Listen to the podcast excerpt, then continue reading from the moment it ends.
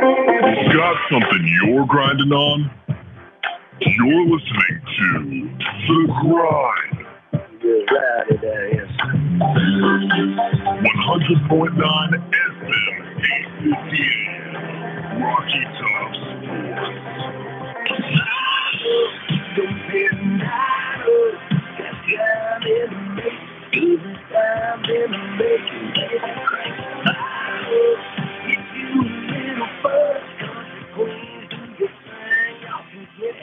Tuesday to you, and welcome inside the Par T Pub Studios live here off, Calderwood uh, as we grind it out here on a Tuesday edition. Excited to be here, and uh, and, and guys, uh, it is March Madness. Today is no different, but man, it's pretty outside. You guys excited to to kind of be inside talking a little bit?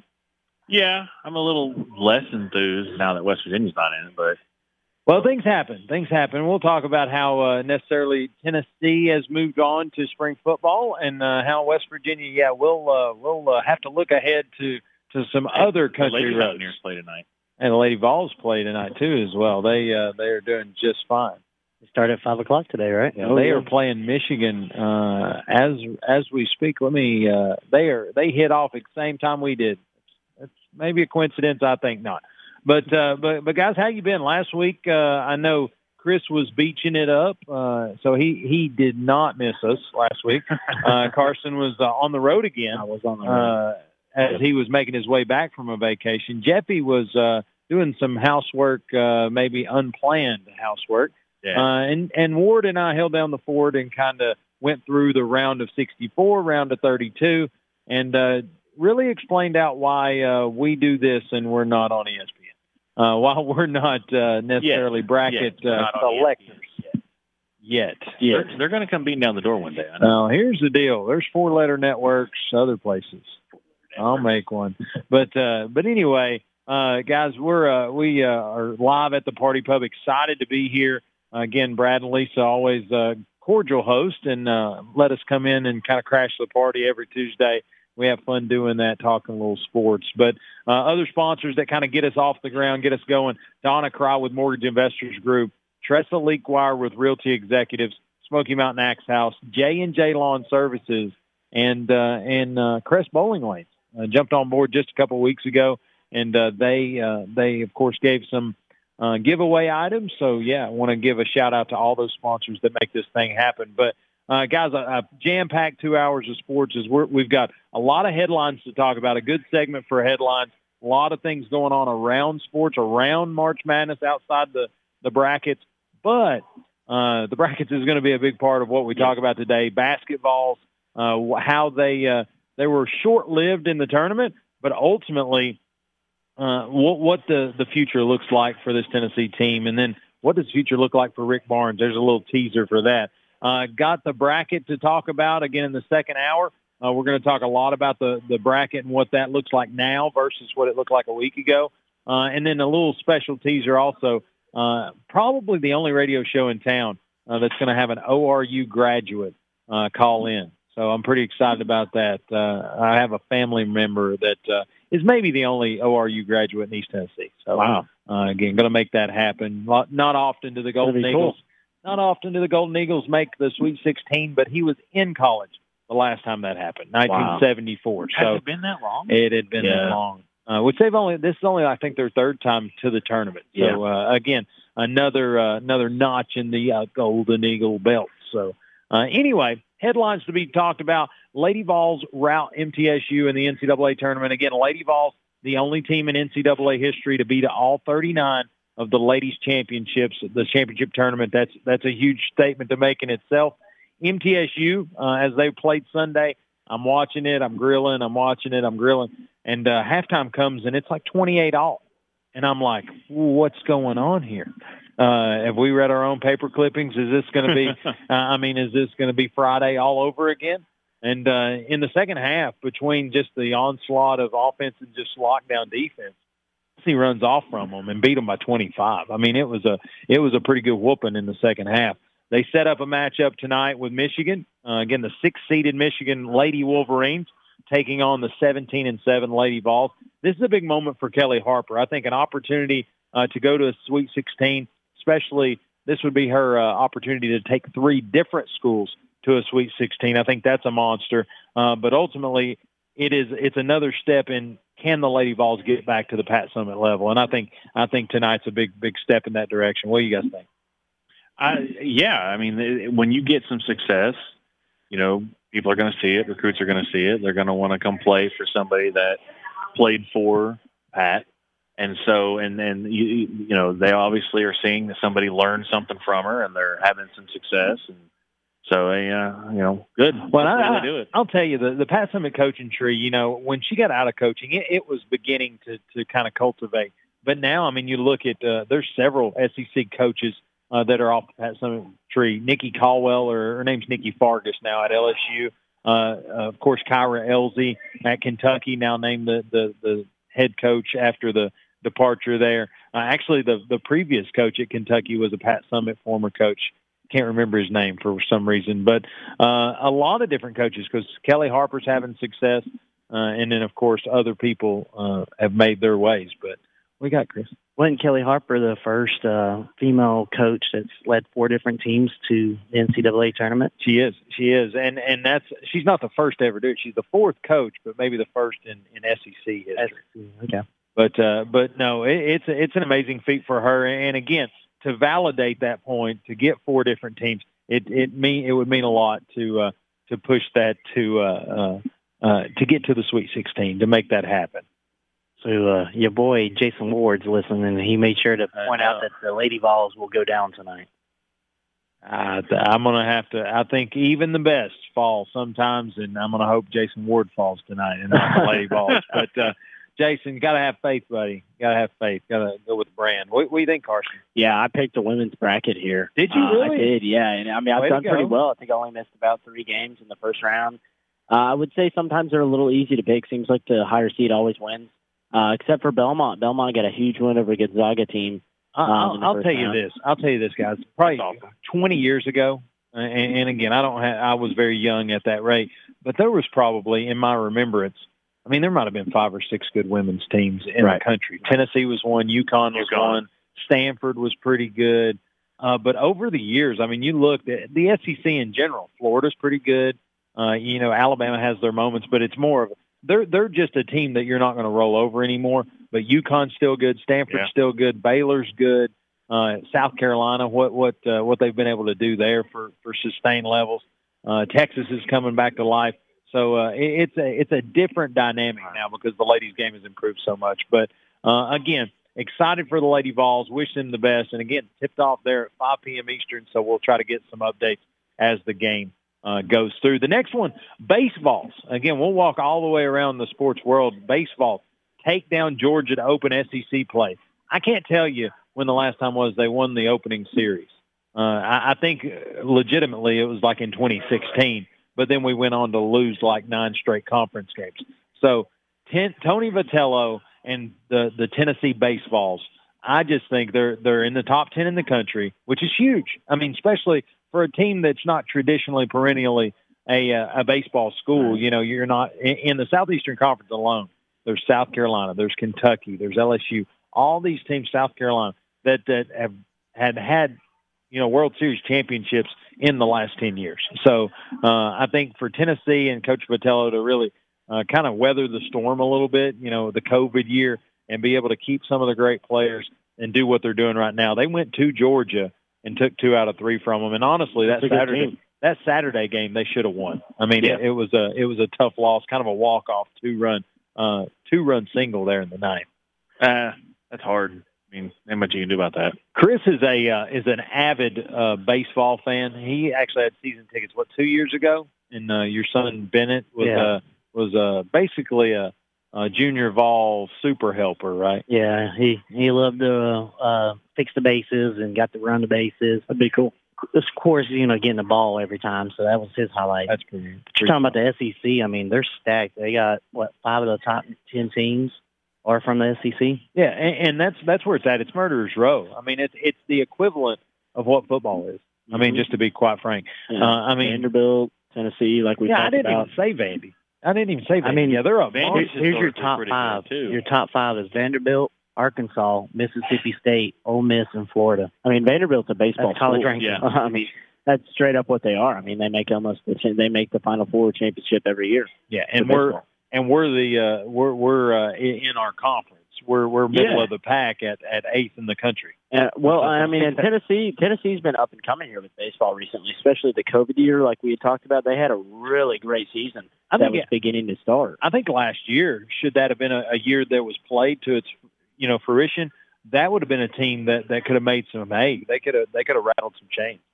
Courtney McKinney uh, just wrote on here. Her father-in-law was a former UGA baseball player, and that win was extra sweet for her.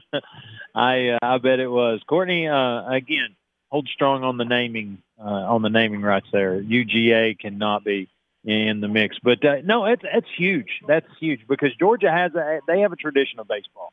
So to be able to go down there and do some things uh, to get that that series win, it's one to take a game from them. Anything anybody can have that happen because in baseball, uh, you know, you can have on days, off days, and, and it make it happen. But uh, I, I think for Tennessee baseball, if they can just keep steady as you go, what what the difference is? I went and covered a couple games a couple weekends ago when we played Georgia State. The difference between this Tennessee baseball team and others is other teams one one through four in the lineup was pretty good, and and then you you really went well. They're going to pitch around that guy. They're going to pitch around that guy, and then it's you know they'll get back to the top, and we might have a chance. Now every guy that steps to the plate can put the stick on it. I mean, they can do what they need to do to get on base, and then they have timely hitting, which I think, and even at any level of baseball, is is big. You you know, it's one thing. Oh man, we we stranded 19 runners tonight, scored two. You know what I'm saying? It, it's about when you need a hit, you get a hit, and that they're able to do that uh, all the way up and down. And then what I think's cool is it's still building. It there's a lot of young talent, but they have Friday, Saturday, and Sunday pitching, and that's something that in college baseball it's hard to develop just because when they're good, they get drafted here in in a couple months. But uh, I think Tennessee's got a pretty good uh, good stretch going. Yeah, I do too, and I, I think it's fun to watch them. I want to go around and see if I can get in a game here and there or something. And, It's, uh, uh, it's- Basically liquid gold. Uh, Yeah, you you have to go on the old vivid seats, and uh, conference games are, are rough. they got an LSU matchup this weekend, and the average ticket's around two hundred dollars. Never mind. Can you Yeah, say? Dude, ESPN I mean, Network? usually, usually you could get in those games every time. powder? That's speaking to my good ear. That's general admission tickets where you just sit somewhere on the far left or uh, behind third base or first base. And, get in where you fit in. yeah, two hundred dollars. Uh, Gamecast. Yeah, cool. Thanks. yeah, I think I'm all right without paying that money. I mean, back in the day before COVID, I mean, you could get into those games, walk up and buy a ticket at the booth, pretty much. And, Yeah. I mean, pretty Now, I will every say. Jude, uh, that that the, the series I covered for Georgia State, it was the same deal. Cheapest ticket I could find them for that one, non-conference, was forty eight dollars, which was still a pretty pricey non-conference weekend game. Uh, Jude got there like three innings in, walked in free. really, I'm like, maybe an idea. Just show up late, see if you can get like a half pricey thing. Yeah, I mean, and, and maybe maybe they don't even care about the game in the first three innings. Like you know, pitcher's duel, boring. Oh, I will- cool, fourth inning, free. Yeah, and it picks up. And that's Eh, when it's where okay, the buddy. relief We didn't have a lot of ticket sales to go ahead and come on in. That's when the relief comes in. But uh, yeah. But no, I'm I'm excited about Tennessee baseball. I'm excited about college baseball, and I think it's it's for a lot of reasons. It's for the fact that Tennessee basketball kind of lets down. Let's just be honest. Uh, it's because Tennessee football still has a lot of question marks around the uh, the uh, the sanctions and whatnot. And then uh, ultimately, it's just something to get me get me get me to summertime. So, uh, but uh, talking about spring football, guys, Tennessee supposed to start spring ball this Thursday. Uh, big moment for Josh Heupel. Big uh, big transition time because we're going from um, you know down brow beat you defense kind of attempt uh, to Josh Heupel, 42 points a game average. Uh, been able to score wherever he's been, whether it's been Utah State, Oklahoma, uh, Missouri, et cetera, et cetera. So the the sky is is not falling at this point for Tennessee. Uh, a lot of questions have, have been asked. You know, Henry To'o shown back up on campus. I, I feel like you don't travel back to the East Coast unless there's a good chance you're going to stick around. But uh, a lot more questions as far as guys going to are they going to step back out of the transfer portal or are they going to get in line? But uh, I think Josh Heupel's steady as you go. I think he's building a little bit of culture. Uh, Yeah. saw a video there the other day. It was his birthday, It was- That's what I was about to say. and yeah. uh, and Velus Jones and those guys had Yeah. a cake and was you know it was. Here's the deal: if you don't like your coach, you could care less to get him a cake. True. And, he, and he's been That's there just a couple months, and they're they're they're making that important. Yeah. So I think he's got a culture going there that that's pretty impressive. But uh, what, what do you guys think? I'll start with you, Carson. What do you, what do you think? Uh, one, what are your expectations for spring football? But then two, what do you think we're actually going to get? I think he's ready to go, and I think I think a lot of respect has been earned by him. And I mean, a lot of people could say, well, they're, they're just making it look like that on the media. I think these players are really, really drawn to him. Uh, he brings out a personality that we've seen over at UCF that a lot of players like. They missed him uh, when he left. I mean, he was a big deal there. A lot of players can relate to him. I think he does a great job focusing on the players and getting them what they need um, first. And I think I can see that in him. I think I can see a future with him. I mean, I hope so. Uh, I know he wasn't the guy that was at the top of the list circled, but I think with him in that press conference, I liked a lot what he said about getting this team back together. And that's one thing we have to do is get this team back together. You're going to have some players that I think some of the players that, you know, decided to leave left. And I think some of the players that stayed and played with Henry maybe had talked to him, man, I really like the, the environment down here is good. Uh, I mean, I'm hoping that's what, what happened to get Henry. If he is coming back, we don't know for sure, but like he said, it's a good sign. But I think he's hoping. I, I just hope he makes the environment um, around Tennessee football just exciting again, and uh, just bring it, bring an atmosphere these kids want to play in. And I think that's what he's doing so far, and hopefully it can continue in the spring ball.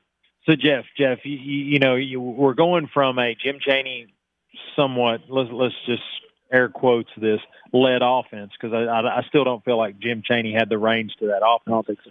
But you you come out of that offense, you've got a Harrison Bailey uh, who is is very much prototypical. He can run, but he's a pro style guy. You've got Kaidon Salter coming in. You've got the Hooker kid from VT, uh, Virginia Tech, coming in. You've got uh, Brian Maurer, who I think's the X factor in this whole Josh Heupel. He wants a gunslinger, and and and Brian Maurer's definitely that. Uh, do you think we got a starting quarterback coming out of spring ball? Uh, yes, and and, Do and you think I you have an announced starting quarterback? I think you will. Really? I, I and the reason I say that is because I think he's he's trying to get past the games. He doesn't want he wants to have a clear direction. He wants to make sure everybody knows where he's going. He wants to make sure that his guy knows he's the guy. Not any of this we're going to start somebody and then we're going to bring in JG and he's going to play the rest of the game. And I mean and it worked, you know, it it it it, it did for a few games, but then you saw last year it didn't work but he stuck with him, and it just wasn't going well. Right. And I I think he wants to make clear decisions. I think he wants to make sure that everybody knows what their role is, and I think that'll be important moving forward because you don't really know what kind of team you're going to have. You've lost players. You've you've got some people coming in. You've got some staying, so you know what you're going to have there. But new coach, you know, it's he's got to get his stuff in place. And I think they're going to look good in some games, and in some games they're not going to. And everybody's just going to have to take a step back and say, okay, this is kind of how it's going to be. But you know, support them, root them on, and and don't give up on them because they lose to Alabama by 30. You know, A lot of people do that. A lot of people do that. I, I like the I like the take, uh, Chris. You know, you, you were part of some really good football teams. Like, is how big of a deal is it to lock down that that quarterback and and to have a leader that's not necessarily holding a whistle? Uh, I, I think it, it could be a big big deciding factor if he names a starter. But the problem is, is I'm not sure when Hooker and those guys are coming in, and and if he's going to give them a fair shake at the starting job. I'm not sure. I think he's definitely got to try to figure out which quarterback he wants to go with because Bailey's more of a pro style. I mean, Absolutely. he's going to sit in there and be a gunslinger. But you look at Hooker. I mean, he was one of there was only five quarterbacks. So what 2019 that had his TD run ratio.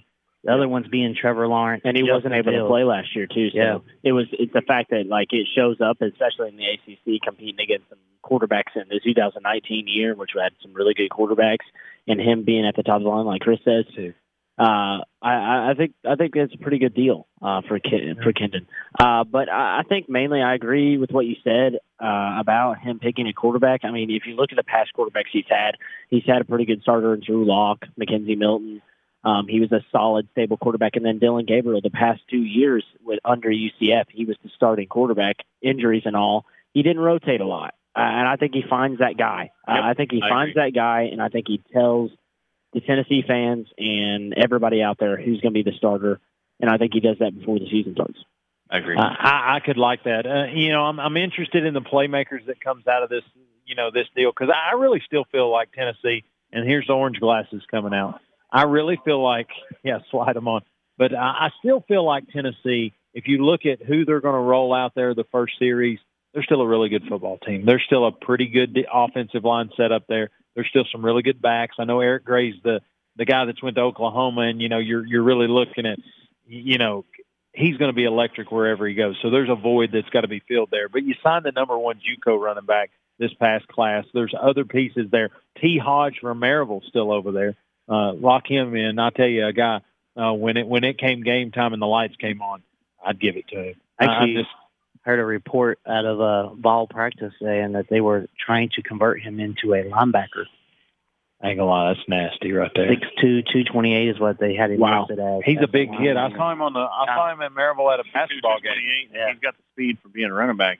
That, Yeah. That's green. Me and edge. me and Wayne had seen him probably what twice at Maryville basketball game, and I think he's gotten Oh, bigger and yeah, bigger. we- Uh, When he stood up beside me that one time, I said, "I'm a big guy, but he's a bigger guy." he's a dude, man. He, That's he, Dream's edge. But Yeah. but what I'm Agreed. saying is when you when you look at all the pieces, they've still got playmakers at different positions. Uh, you you look at the defensive backfield, they're, the cupboard's not bare there. Now there's some unproven talent and there's some young recruits there. But again, sometimes freshmen got to blow out, you know, got to show out sometime.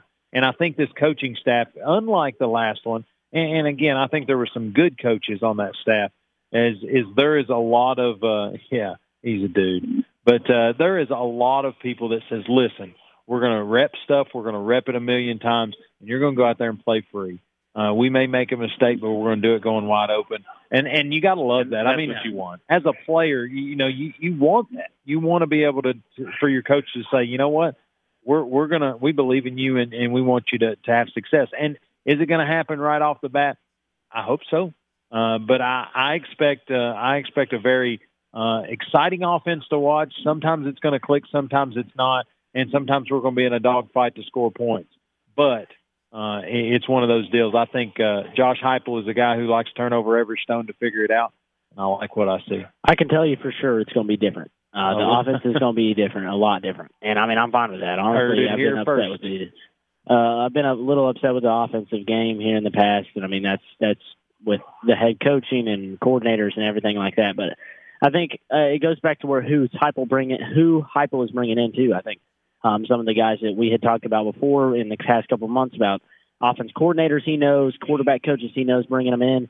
We've already seen that offense at UCF and what they do, high-powered passing offense. I think they could bring the same energy to Tennessee, and it will be a little bit harder playing against teams like Alabama, Florida, Georgia, those defenses. But I think it's going to give us a better chance to score rather than running the ball. But I think you look at it, his his two years, and Chris was wanting to get in there, but you look at his two years in Missouri. He took them from like I, I think 92nd to 13th in his first year, and took them to sixth in the country Yeah. uh, the next year in scoring offense. So uh, he knows how to institute a system and get it in pretty quick with the talent that's there, and I like that because I'm a I'm a fan of get your guys in there and understand what you can do with your recruits, but at the same rate.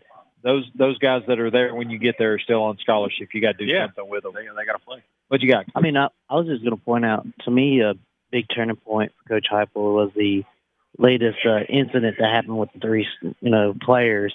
And his first thing was is he he said he was very disappointed in them because he hire, ha- holds all his players to a higher standard for for for eh, first and foremost. However, he said, you know, he they're still young men. They're going to make mistakes, and he's going to be there for them, even if they're not going to be on the football for, field for him. Yeah, and, and I think it's one of those deals like um, you, you know when you make mistakes, there are some repercussions.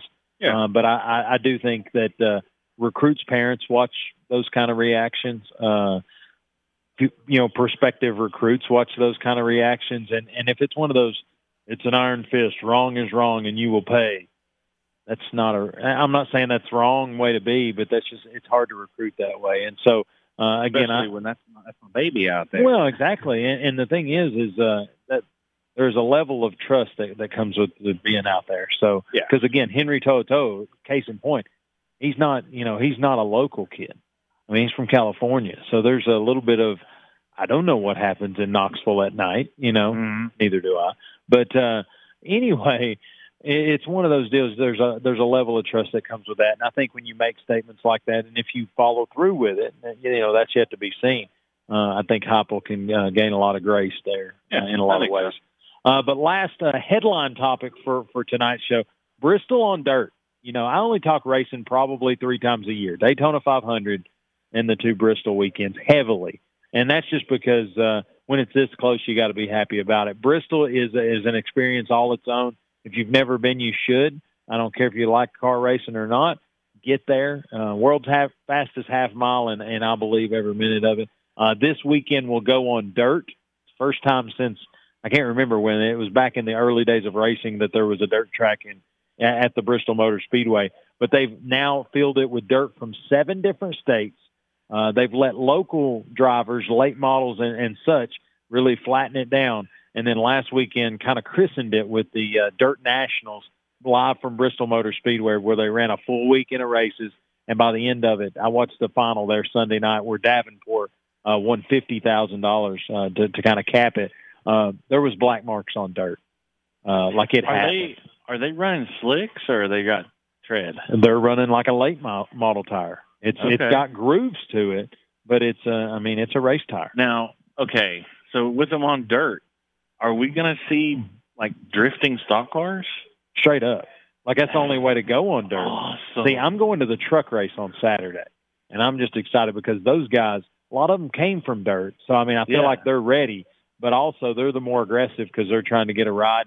I'm just I'm tore up about it because Oh, if they're you going to be beating the crap out of you. Google it because it's one, it's a ton of dirt. Like I'm, I told my buddy Josh, who I'm going with, uh, I said they'll never get all that dirt out of there, and he's like, they're gonna have to by the fall. Well, did you watch any of the crate model racing? I mean, you had 20 cars out there, and they were three lanes deep, you know, side by side. It was just incredible to see. Well, and when they do that little, they they do like a processional kind of thing right before they get it going, where they go four wide all the way around.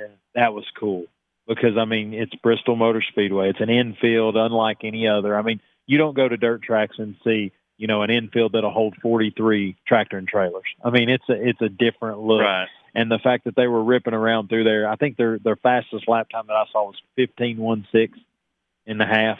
Wow. That's moseying. That's moving right along.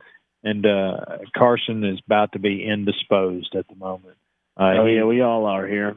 Uh, you don't need all that. No, I'm just kidding. but uh, picking up some food from the Par T Pub, man, it's uh, it's pretty amazing. Uh, we may actually have to get a break, but Bristol on dirt. Uh, the the bigs are going to be, of course, uh, Kyle Larson will have his his time. Uh, I think you'll you'll see guys like Kevin Harvick step into the truck race. Uh, you know, Clint Bowyer would be really good and fitting in this, but he's not running this weekend. Uh, what are you guys expecting out of out of Bristol on dirt? Well, first, I want to say uh, Bradley just chimed in. Did he check in? Yeah, he he's dealing with a sick baby, but he's listening. And Hey, we talk we talk racing on here, Bradley. yeah, he was wanting to uh, shout out to uh, Ross White, the local guy that came in second last week in the crate model racing behind Austin Dillon. Mm-hmm. Um, is Oh yeah, yeah, yeah. his fiance Kayla's older brother. Really? Yeah. That's a that's a that's a pow. Yeah, small uh, small town there, but uh, I'll tell you, uh, Scott Bloomquist from Mooresville uh, or Mooresburg, uh, he was also pretty fun about uh, about all that. So uh, excited about that. But uh, I feel like we have some uh, some food switching to be done, so maybe we take a break. Let's take us a break. Listen to these fine sponsors. When we come back, we're going to flip. We're going to go basketball for the rest of the show. Basketballs to talk about the fall, the the collapse that was the Oregon State game. What does the the fallout look like from players all the way to coaches? Kim English got hired away today. We'll talk about that. And then ultimately, how does this affect Rick Barnes? We'll talk that. March Madness on the flip side of the break. You're listening to The Grind right here from the Par T Pub. You're listening on 100.9 FM, 850 AM, and streaming at WKVL.com. We'll be back. You don't want to miss it.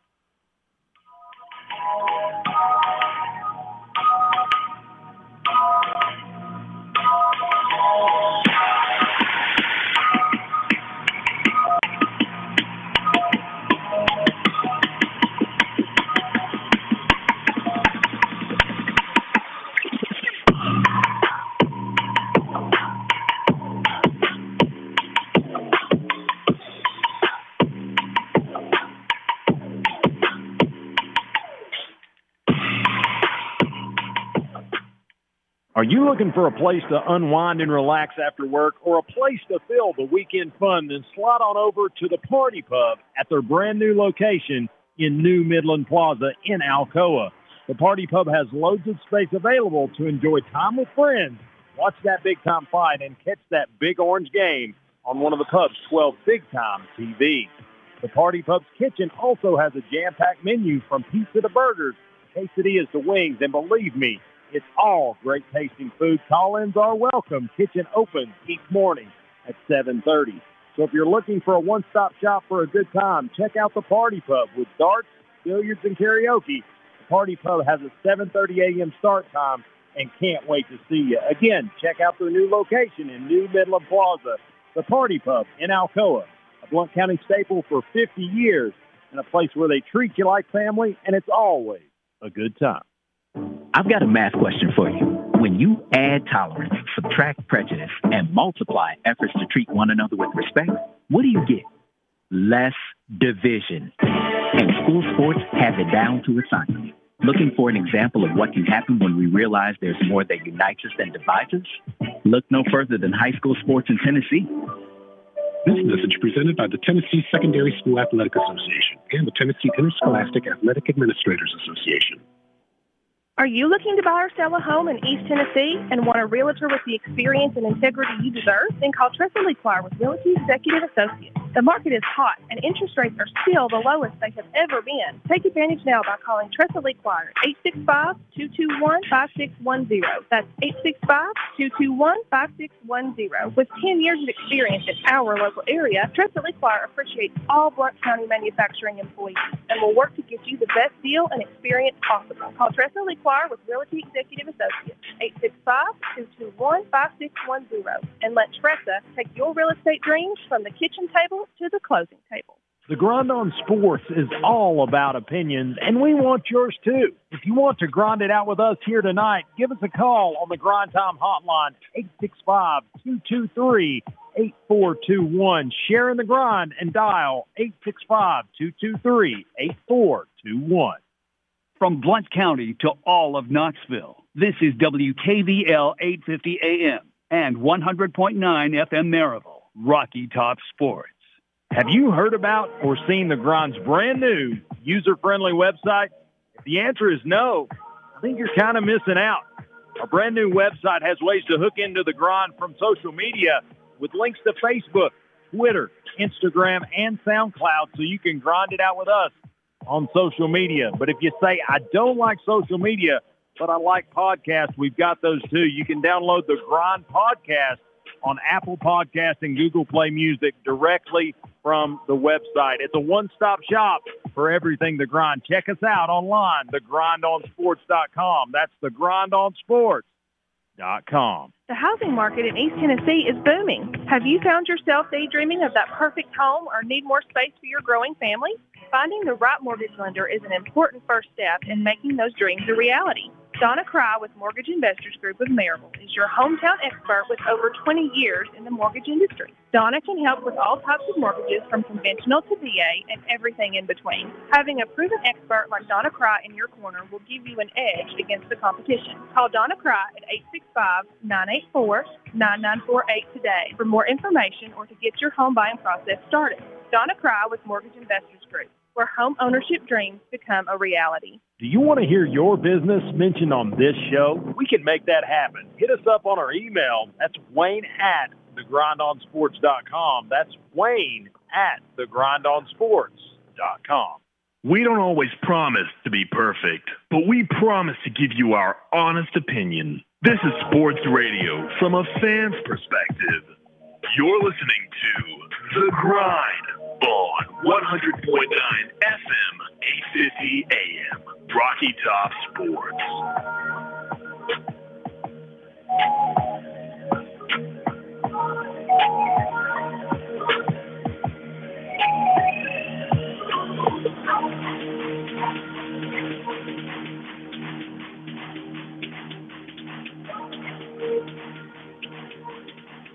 And welcome back to the Par T Pub Studios here live off Calderwood, right here at the Par T Pub in New Midland Plaza, where we are uh, not only grinding it out, but we are grinding on some uh, some party pub food, man, guys.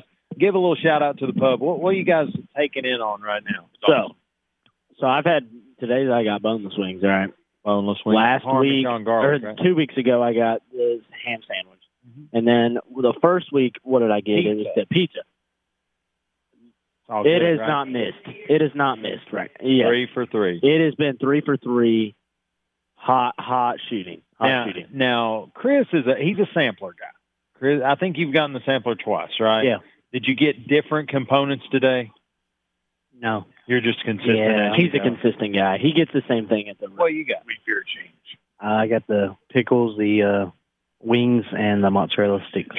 Big time. And Jeffy, what what did you I'm take? not See- far off from Chris. I got See, I'm really cool because I just I, I'm like community. I'm Yeah, like one piece from here, one works out for me. But what's up, Jeff? What you got? I did the boneless, the mozzarella sticks, the mushrooms, and the pickles, Oh man, and they're all fantastic. nice.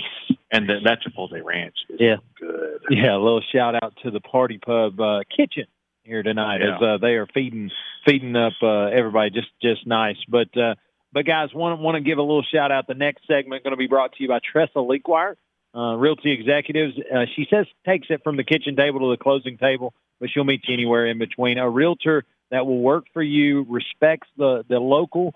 Uh, again, factory worker, you know, county executive, whatever you are. If you need a home, she's going to tell you what's good and what's bad about it, and then she's going to give you that honest feedback. So again, Tressa Lequire, Realty Executives Associates. Uh, she's who I would use if I was to uh, be in the market again. Again, my my wife would kill me if we were in the market, but we're not.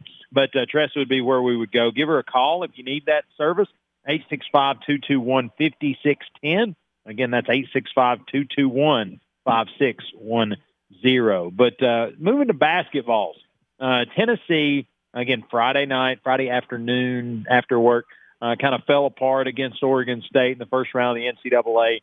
Uh, uptick, they make the NCAA tournament, but downtick, uh, they don't have John Fulkerson. The heart's not in it, and uh, and Tennessee fell apart. Uh, just just uh, basically a wire to wire uh, letdown.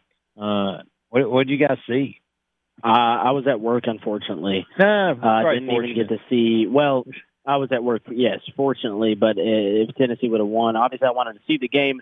In general, uh, I didn't get to see a minute of it, uh, sadly. So I went. Obviously, I went to the box score, went to the highlights, and all I saw was just embarrassment. Uh, at the first half, it's an Oregon State team that we see now is actually halfway decent. I mean, it's a Sweet Sixteen. Here's my prediction.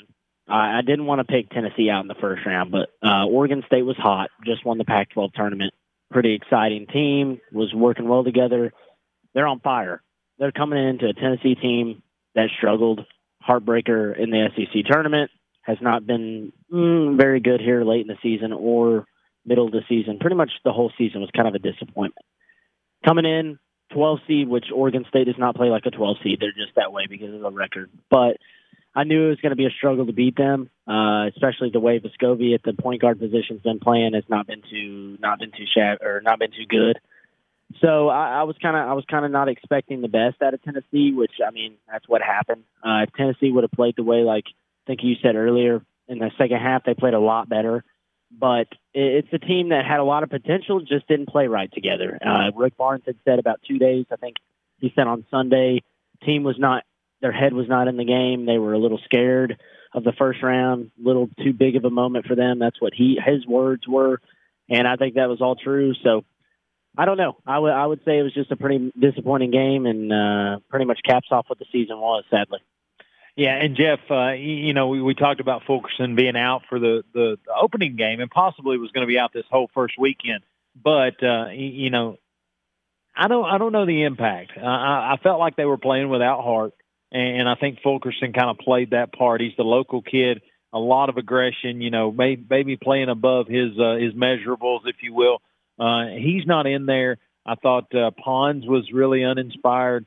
Uh, I didn't see much from the young kids. It was almost like they, uh, you, you know, they had a foot in the pro day and and you know a foot in the tournament. And uh, I just I didn't like what I saw from Tennessee just because uh, a team and and again a couple years ago Admiral and Grant, a team that that probably wanted to play together as much as they wanted to play somebody else. Uh, you just didn't see that from this group.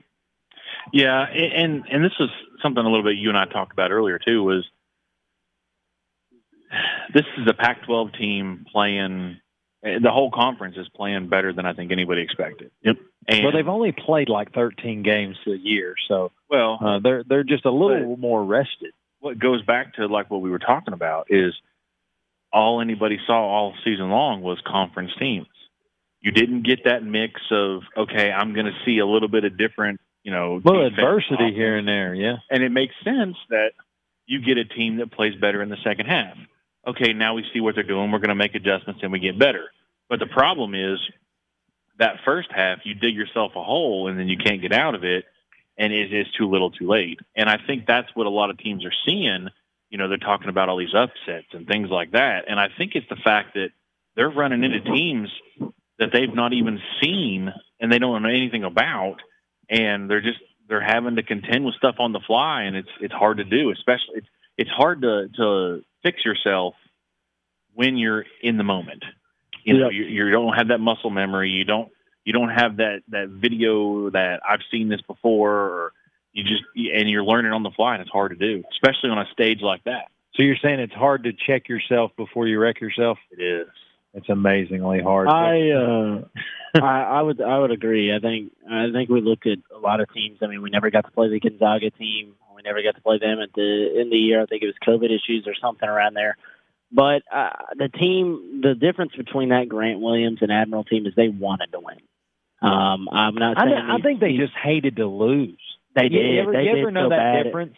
and they played so well together, so well. And this team was doing their own thing each and every night. Uh, had some had some weak links here and there. Had some players not playing and what we wanted them to. And then, uh, I mean, it was just it was upsetting, especially with Fulkerson going out. I think that was a big blow. Um, and the cool thing about that was though, Mike, the NCAA didn't do anything to that guy. And Mike White, the Florida head coach, this this guy that elbowed Fulkerson in the face is a sixth, seventh man. Mike White, the coach for Florida, sat him out the whole Just tournament. didn't play him, yeah. And I thought that was a pretty big move. Good for him. I thought that was a pretty good move Because- uh, because it's an NCAA March Madness tournament. Any coach could have been like, NCAA didn't do anything about it. I'm not. NCAA should have stepped in and should said, "This is not going to be tolerated." This is not UFC. This, is not UFC. Right. It wasn't a basketball move. No. There, there was no. There, nobody was going for the ball. There was none of that. He took one, and then okay, one's not enough. Fine, you get the second Boom. Yeah. And you know, it'd be different if he had a rebound in his hand and he was throwing elbows. I, I get that. Get off me. But for none of that to be happening, This, yeah, this was a is 360 shame on the. NCAA because they should have done something Right. and they didn't. And, and and I get it. doing that was there great. was an apology and there was an accepted apology and that's fine. But outside of that, uh, there still has to be the governing body says we can't let this happen. Right, right. Tennessee just lost this player and he had to have surgery. He had to have surgery, yeah, and a That's- concussion and a fractured face, That's and that's that's another level of oh yeah he, he you know he took a bump okay big deal. No, he had to have surgery. it took Right. the coach for the team that the player was part of Yeah. to say, "Hey, we're not playing you," which is a big move. I, I earned a lot of respect from. I'm not a. I, I never really Danny- knew much about Mike White, but I think Danny said, you know, you're it's going to be hard to come to the family reunion next time if, if you do this. I Yeah. mean, it was something that I thought when they said about it on when I was watching that Florida Virginia Tech game, and I said, "This is a team that this Florida team does could could need him. I mean, a, a player like that off the bench could could mess up some things, and to put him out like that is a big is a big uh, big credit to Mike White and that Florida Florida head coach right there. I thought that was a big move, a bigger than basketball move right there. So, so Chris, and I agree with that. I, I think it was a great move. But, but Chris, question, uh, you know, and and this is something that I wrestle with as a Tennessee fan because to me, it's always going to be underachieved. I, I think you can look at any team and go, man, we just had such high hopes, but we're Tennessee fans. I mean, we we put the pressure, we put the PM pressure, but uh, you, you know, it, it's just one of those deals where this team was supposed to be great. This team was supposed to be a Final Four team. Everybody, even even those who supposedly don't have orange glasses, said Final Four. Did they know that? So uh, the question is, and I want to see what Hip says first because he's somewhat of an unbiased source. uh, underachieved or overhyped? I think they were overhyped. I mean, you go into the season and they were, you know, well, preseason top ten. Everybody said with the players returning, as in Fulkerson, Pons, and then the young uh, five star players coming in, Springer, and you know you had Josiah James returning too. So everybody thought this team should have been a contender, but uh, there just wasn't no con- continuity. I mean, there was no. I don't want to say there was no admiral. There was nobody that wanted to take the big shot. You see how many passes did they give up on open shots? And, and and yeah, I think that's a great point. How many admiral? You know, not having an admiral. Uh, I just remember if you think of any great team, right? You know, the '98 Vols, Al Wilson. Yes, Phillip Fulmer was the head coach. Yeah, David Cutcliffe was the uh, was the offensive coordinator.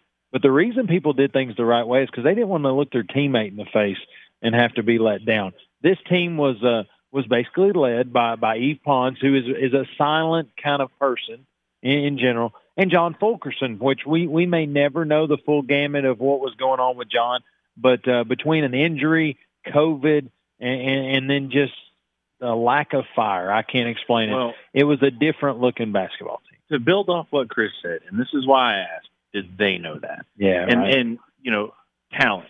They had talent. The problem is when you have a team with Schofield and uh, Jordan Bone and and you have those players that they want to win. It's it's like what you said. They want to win. They don't. You know. They Right. they they have the confidence to know they can. Right. Now you have this team. Did they know that? Right. Do they have that confidence? Do Uh, they have that confidence in each other?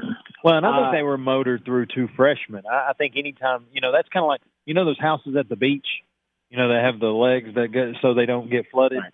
That's what this team was built like. Tell they me were this, built on though. shaky legs. How many games did you watch where the Vols bench was lacklustered in you know celebrating minus the one seven footer I was going to say, now, He was a pretty Euros good is always But I'm saying you didn't see that excitement. You look at these mid majors. I mean, you watch the Loy- Loyolas, you watch the uh, that team, Ohio, that team's together. Them guys are jumping up and down. Yeah. They're making little helmets with like their water bottles and Yeah, stuff. I mean, there's three- excitement's there for they these hang, teams. yeah, they hang on every possession. That's what I loved about that Oral Roberts and Florida game the other night. Was it was like eight minutes into the game, and Oral Roberts like they hit a three, and Yeah. I thought the whole sideline was going to Yeah. fall in. Uh, I think it was a little bit of both. Uh, I mean, you look at the preseason rankings in basketball. Tennessee, yes, they were hyped, but who wasn't hyped that didn't succeed? Duke obviously was a top ten team coming in at number nine, didn't make the tournament. Kansas, a six team in the nation, eh, average season. Virginia, four seed, loses first round. I mean, North kind of Carolina top twenty five. But the what what my point here is is the preseason is usually never going to be right. And Tennessee being overhyped, yes. So was Duke. So was North Carolina. So was Kansas. You just never know. You never know in NCAA basketball. And the team, Vescovi didn't have a great season. Fulkerson didn't have a great season. Hans played great in the early, all the way through midseason, late season. Don't know what happened to him. Like you said, Wayne, with with Keon and Jaden, it seemed like they were running the show. Josiah James played about the same as last year. We expected him to be better. He's he's he's Jordan Bowden oh. 2.0. It is, and and really is. he is he's better coming off the bench. He comes comes at one game, plays insane. The next game, he looks like he's never played basketball in his life. That the team was so inconsistent on every side of the ball, and every player was pretty much inconsistent. It just was hard to win like that, and it was tough. It was tough this year. But I, I think I think when you when you talk that preseason, Tennessee did not play well. I mean, even when Tennessee was ranked number one with that Grant and Admiral team, they lost at number one. So sometimes when you're overhyped or over talked about too much, that can hurt you. Gonzaga has that can make an argument. They've been one all season. Well, who have they played? Well, that that's exactly right. And and you kind of you went right down the path I was heading. I, I think it's a little bit of both. Yeah. And what I mean by that is I'm going to start with underachieved. Here's the deal. John Fulkerson in the form that he played late last season where he was ripping through Kentucky, where he went through the SEC tournament and was literally like, well, let's back up. The late part of the SEC season because we didn't get to go to the SEC tournament a year ago. But I mean, just just the unwillingness to be defended that that John Fulkerson played with. What what that looked like if he would have played at that level, no no no progression, played at that level. Tennessee's a better basketball team. Yeah. Yves Pons, Yves Pons, defensive player of the year, had swatted one in every game uh, all of last season. Didn't swat one the first game of this season, and then kind of got back on track. But he regressed. He was still a defensive presence, and I, I'll still say it. I think he took a few points off of the other team's total just being on the floor, but he became an offensive liability. He was so enthused with trying to swat something or to put something in the front row, he got out of position. He was coming back in transition and couldn't get in place. So again, I think that's a level of underachievement. But and Josiah Jordan James, like I say, I, think he's a great player. I think he, he is a good player, but he is a three, four, five guy. He's not going to play well against some teams' number one defense. He's not going to be the guy that pulls you out of a loss. He's just going to be the guy that adds to a victory. That makes sense. Yeah. So that's that's where I stand with the the underachieved side. I think the freshmen are what they are. You get a freshman, they play like freshmen sometimes, and it just happens. But now the overhyped portion, I'm going to stick with that because I think they were overhyped, and I say that in the stance that we didn't get a non-conference slate. If this team in in the freshmen and the youth and the continuity that we didn't have, if they play Gonzaga early in the season and either play them close or get smoked, then all of a sudden they look at each other and they go, "Hey, this is the number one team in the country," Well, and we just got run out of the gym. You have normally the SEC and the Big 12 have a tournament together. Yeah. They didn't get that. Well, we play Kansas. We smoked Kansas by twenty. We did. Well, Not, I- not everybody played. Yeah, Yeah. yeah, yeah. and so it- it's just they didn't see that. And and they I didn't think get that. and I think the dynamic of youth with the two young players, when the worst thing in the world that happened to us was beating Kentucky bad, was beating Missouri bad, was beating Kansas bad, because then we looked at each other and said, "We got this. That's all we got to do. That's the best we got to play, and we'll win the rest of them." Yeah. Because in high school, that's the way it works. Once you start beating good teams, you just continue to beat good teams. Well, in basketball, they watch film. You know, they do different things, and then they've got a bench that's you know all Division One players Yeah. that that they can build out of, and and and credit the SEC for really really tearing down Tennessee a lot this year. You know, when you look at how we opened SEC play to how we finished, I mean, we we beat Kentucky handily. They adjusted. They did some things well. They beat us on the flip. But I mean, Well, to me, there even- was no player on the Vols that you could say, I can guarantee Every he gets me night. 20 points every night. I mean, No. there was no Luka Garza. I mean, that dude went all out in that last game. 30, 36 38 points. Yeah, 36 points. I mean, there was no nobody you, you could say Right. could score that many points for them. Everybody thought Ful- Fulkerson was going to be that leader that was going to step up and do that, but he was he was up and down himself. Yeah. you know. yeah, he he he didn't he didn't return to pre-COVID Fulkerson all season. I- I, can't explain it. And I, I think it goes to, I mean, Keon Johnson, Jaden Springer are both freshmen, and they were leading in points and stuff like that. And but I think there was a, also an issue. I, I wasn't a huge fan of Escovy this year. I thought he was kind of, I think He he's more got worried blown about his past. hair. to Be honest with you. Honestly, I don't know what what he's doing out there on the floor if he can't play any defense. He gets blown by every single time, and he only looks for the three. And they, this is all the coach has to do: guard him on the three. That's all you have to do to him because he's not going to drive in. If he does, he's going to get swatted. Guard him. Don't foul. He it's he literally would dribble with his right hand, try to do a crossover, pass, try to set a screen, pick and roll. He never gets a three shot unless it's a deep one. And and he really still doesn't have a good handle on the basketball. he doesn't, But- and I don't understand. And that was and a, when you have when you have a point guard that's not playing the best ball, it's going to hurt your team in general. I mean, I'm telling you, the point guard position is very important. And when we don't have a solid point guard there, Jordan Bone, I think, was a solid point guard for the Grant and Admiral yeah, team. he became a solid. He point did. guard. And he, might did not, be that way in the NBA, but it doesn't matter. If this team, and I think it all goes back to this team couldn't play together. The Admiral Grant Williams Yeah. team was a group. This was a family team that knew exactly what everybody could do. When you bring in two five stars coming into a Josiah and a Fulkerson Pons trio, then it kind of mixes some things up. I think if you know how we've seen Baylor and Illinois, they Illinois lost a couple, you know, lost the game here and there. Tennessee was losing every other week, and that's where it got to the point where it Well, was inconsistent. And, and I think continuity, and again, you guys can speak to this being on teams before. Uh, together, being together Right. is what creates continuity. COVID doesn't allow that. So yeah, it was one tough. thing. That's why I'm excited for West Virginia, is because yeah, they had a second round exit, but they had a lot of sophomores on that team. Yeah. McBride is a sophomore, and uh, in that game against their first round game, he dropped 30. Yeah. And so I'm excited, and consequently, that was also Huggy Bear's 900th nine hundred. win. You think he remembers most of them? Um, no, Maybe not. no. Maybe not. My uh, my sister and my brother-in-law have met him a couple times, Mm. and he is fun to be around. No, that's what I've heard. But uh, let, let's kind of close out this topic with this comment, and, and it's it's come up a lot, and it, it's something that uh, again stems for me back from the UCLA days uh, when when the money was there, he would have been gone. Um, how does this season reflect on Rick Barnes? Like I, I'll be full full transparency that that I'm I'm not talking fire Rick Barnes. That is not that's so, so far from what I'm saying. But to me, this is a this is a documented event. This is Rick. We just you're you're one of the higher paid coaches in America. Uh, we have expected a level of success. Like to me, and and and, and somebody asked me the other day, well, well, what's your expectations on his on his pay? And I was real quick to answer. Never. You should make the NCAA tournament every year. Agreed. You should finish in the top four of the SEC every year. Agreed.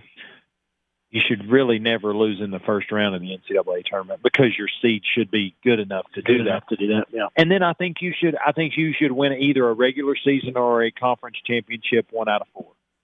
I, I uh-huh. don't think that's I don't think that's I out of the realm of possibility. until the first round exit. And and I only the reason I only hiccup with that is because with this tournament especially, I don't think people were seated where they were supposed to be. I don't and- either. and- I think Oregon State's. I think And- Oregon State's not. and a here's the deal. Here's the deal. They lighten that load by by getting the second win and getting into the Sweet 16. I'll, I'll give you that. But but to me, if you're in the top four, just look at the conference: Southeastern, Alabama, LSU, where they were seated. If you're in the top four of the the the bracket, most times in the Southeastern Conference, you should be a, a five seed at worst. You should be playing a 12. The, you're going to win more of those than you lose. There's going to be the asterisks here and there. But I don't think any of those um, any of those expectations are poor. And let's let's face it, he split his whole time at Tennessee. He split one SEC championship regular season with Auburn, played for a tournament championship against Auburn and lost. And, so it, it's just one of those deals. I'm like Rick, um, you, you know, yeah, I'm I'm giving all the reasons why this team didn't make it with the uh, the the freshmen and and Fulkerson not playing, but. Uh, same way I push back on on some of the defensive coaches for football. It's the coach's job to get this stuff right. It's it's when people scheme toward what you're doing, change what you're doing. Yeah. And so to me, uh, I think this does reflect poorly on Rick Barnes. I think this is a question mark when uh, when you know I guess Chancellor Plowman and Danny White kind of reviews the season. It's like Rick, how how could you have been better here? Uh, there there was a lot of things that was laid out for you. You didn't have to play Gonzaga the number one team in the country and, and potentially hold that loss. Uh, I think I I think it was there to be had. Uh, there's several games like getting blown out by Florida, getting blown out the second time against Missouri. Some of those are a little uglier now than they, they were when they happened, but um, that that's my take. I think I think it reflects poorly on Rick Barnes. Like I said, that's not saying because I think he is what we we need and what we have. But I'm just saying, Rick, uh, the the rope and the and the leash is a lot shorter now uh, that you're you, you're making the money you're making. It's a mark. Uh, I, th- I agree with that. I think it's something that you're like, okay, What'd This you, is a what'd you team call that was- those in elementary school? What'd you call those? A a demerit? tally. No, it's a demerit. Yeah. It's one of those. Yeah. If you get Yeah. three of these, you're going in the hall. It's, Uh, gonna, it's gonna be yeah, I would say that. I would. I would say I've probably heard three or four times uh, at the beginning of the season when Tennessee was beating the teams that we were supposed to be beating easily. Uh, this is the this this team is ta- more talented than that Grant Williams team. That's what I heard three or four times. Sports Center was I, all I over. think on I think And on that- paper that's absolutely and that goes to the overhype too. I think that that's what they everybody thought. I mean, even I thought that. I thought this team was going to be. I mean, two five stars on a starting five team with returning players and a Well- Fulkerson that we thought was going to be something else. I said, no doubt we're going to the Final Four this year. You you tell me. Take the jersey off. Take the, the orange glasses off. Take it off. If you say, if you say, I'm gonna I'm gonna ha- you're gonna return the defensive player of the year in the Southeastern Conference. You're gonna return a second team All SEC. You're gonna return a five star sophomore, and I'm gonna inject two more five stars. You feel like you're gonna be pretty successful. Yeah, yeah. And that's what everybody. I mean, it'd, you'd be stupid not to think that. I mean, But- Chris is a Chris is a Carolina fan. I was Am gonna say that just sounds like a regular Carolina or Duke lineup right there. I mean, you, Didn't work out this year. but did? I mean, like we said, the the disparity. I mean, was just amazing across the board. I mean, Carolina, I've said many times on the radio, didn't have that vocal leader that they needed. Uh, their guard play was pathetic this season, to say it best.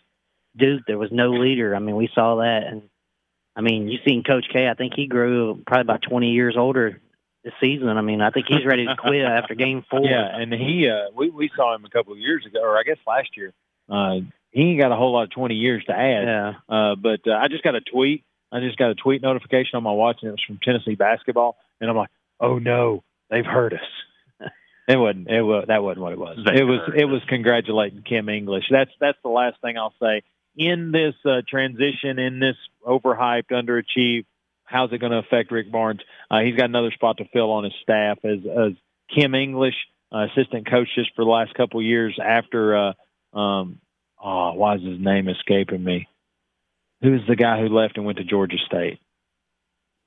Man, I've put a lot of the the reason why we've declined on that. But anyway, um, I'll remember it. I'll remember it in a second. But anyway, uh, he came in and replaced him, and, and, and has done an admirable job as far as uh, recruiting, uh, developing, making it a, a kind of a player's atmosphere. Oh, I almost had the name right there. It's right there. But um, anyway, Rob Lanier. Rob Lanier is his Oh, there name you go. he's the head coach of Georgia State right now, doing a nice job. But uh, um, this is going to be a spot that's going to be a huge backfill for Rick Barnes because again, you need uh, you need a guy who can kind of bridge the gap. Rick is the uh, the consummate steady as you go.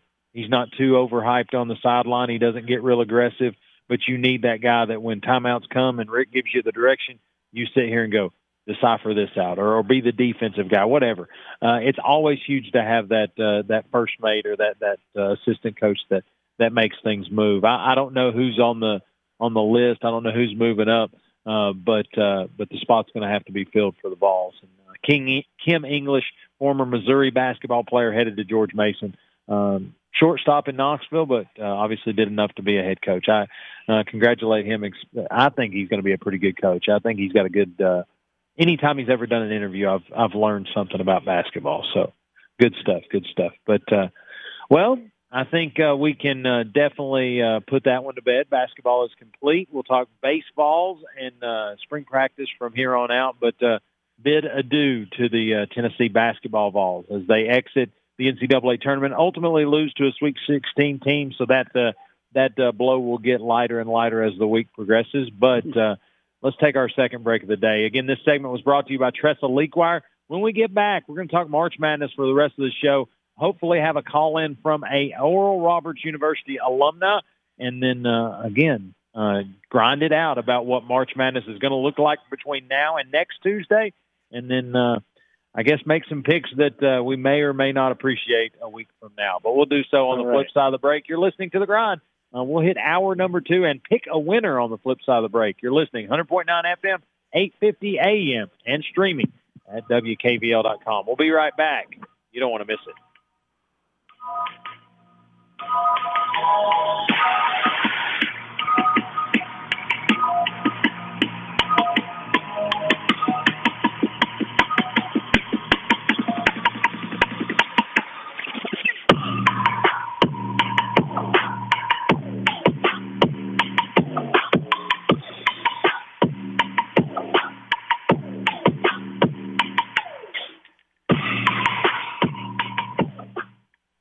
Are you looking for a place to unwind and relax after work or a place to fill the weekend fun? Then slide on over to the Par T Pub at their brand new location in New Midland Plaza in Alcoa. The Par T Pub has loads of space available to enjoy time with friends, watch that big time fight, and catch that big orange game on one of the pub's 12 big time TVs. The Par T Pub's kitchen also has a jam packed menu from pizza to burgers, quesadillas to wings, and believe me, it's all great tasting food. Call-ins are welcome. Kitchen opens each morning at 7:30. So if you're looking for a one-stop shop for a good time, check out the Par T Pub with darts, billiards, and karaoke. The Par T Pub has a 7:30 a.m. start time and can't wait to see you. Again, check out their new location in New Midland Plaza, the Par T Pub in Alcoa, a Blount County staple for 50 years, and a place where they treat you like family, and it's always a good time. I've got a math question for you. When you add tolerance, subtract prejudice, and multiply efforts to treat one another with respect, what do you get? Less division. And school sports have it down to a science. Looking for an example of what can happen when we realize there's more that unites us than divides us? Look no further than high school sports in Tennessee.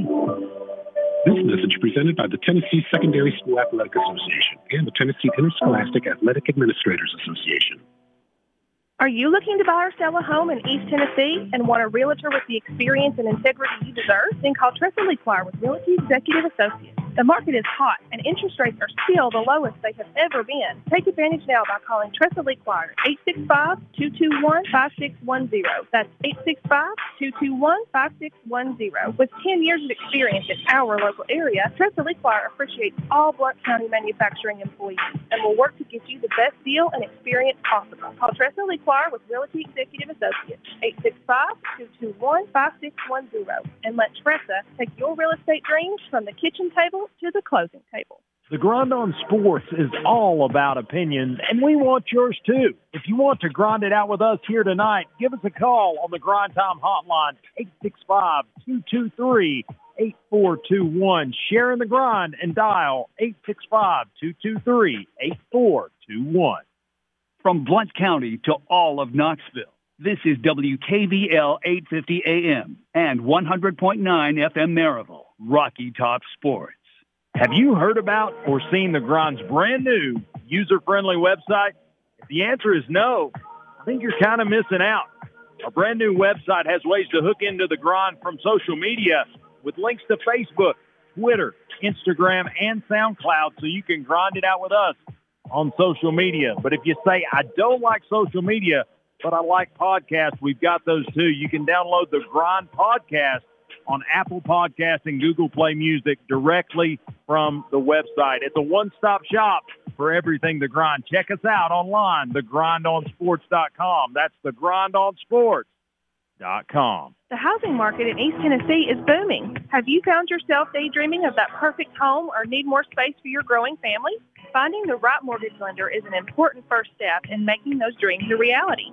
Donna Cry with Mortgage Investors Group of Maryville is your hometown expert with over 20 years in the mortgage industry. Donna can help with all types of mortgages from conventional to VA and everything in between. Having a proven expert like Donna Cry in your corner will give you an edge against the competition. Call Donna Cry at 865-984-9948 today for more information or to get your home buying process started. Donna Cry with Mortgage Investors where home ownership dreams become a reality. Do you want to hear your business mentioned on this show? We can make that happen. Hit us up on our email. That's Wayne at thegrindonsports.com. That's Wayne at thegrindonsports.com.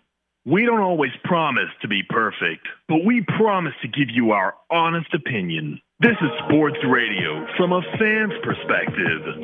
You're listening to The Grind on 100.9 FM, 850 AM, Rocky Top Sports.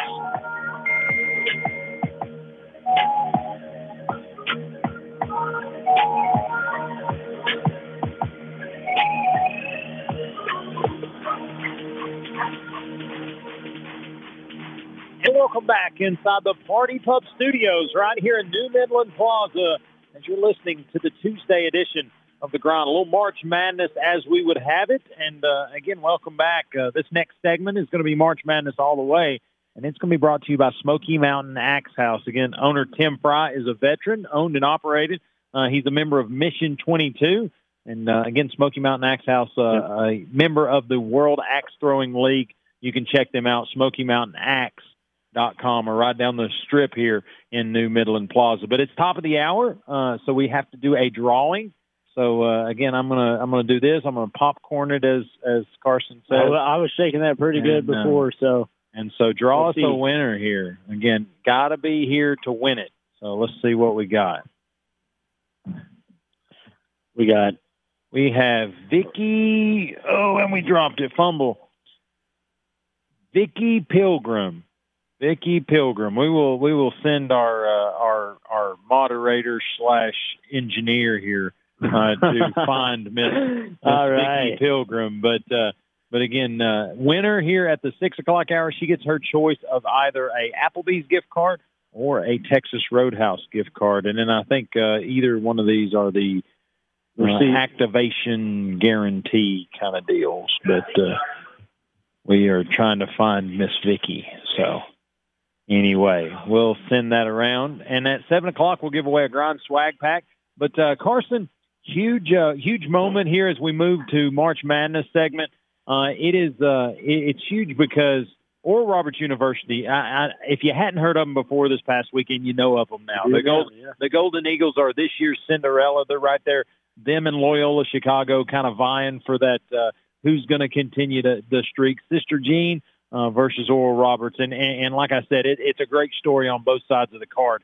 But one thing that we have, or I have in the in the wheelhouse, is I have the opportunity to know uh, either either one of the only, or maybe the only uh, Oral Roberts University graduates and Golden Eagle fans here in East Tennessee. So let's jump to the phone lines without further ado. My father-in-law, a uh, Oral Roberts University 1976 Wow.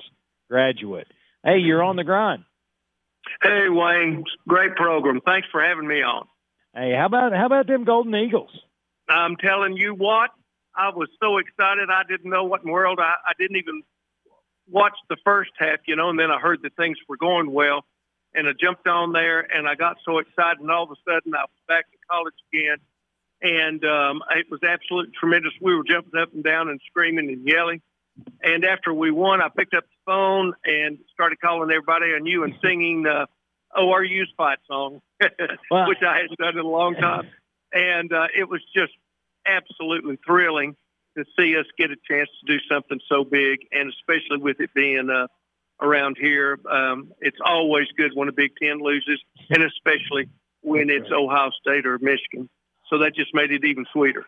Uh, and talking talking a little bit about about your days at ORU back in the in the mid to late seventies.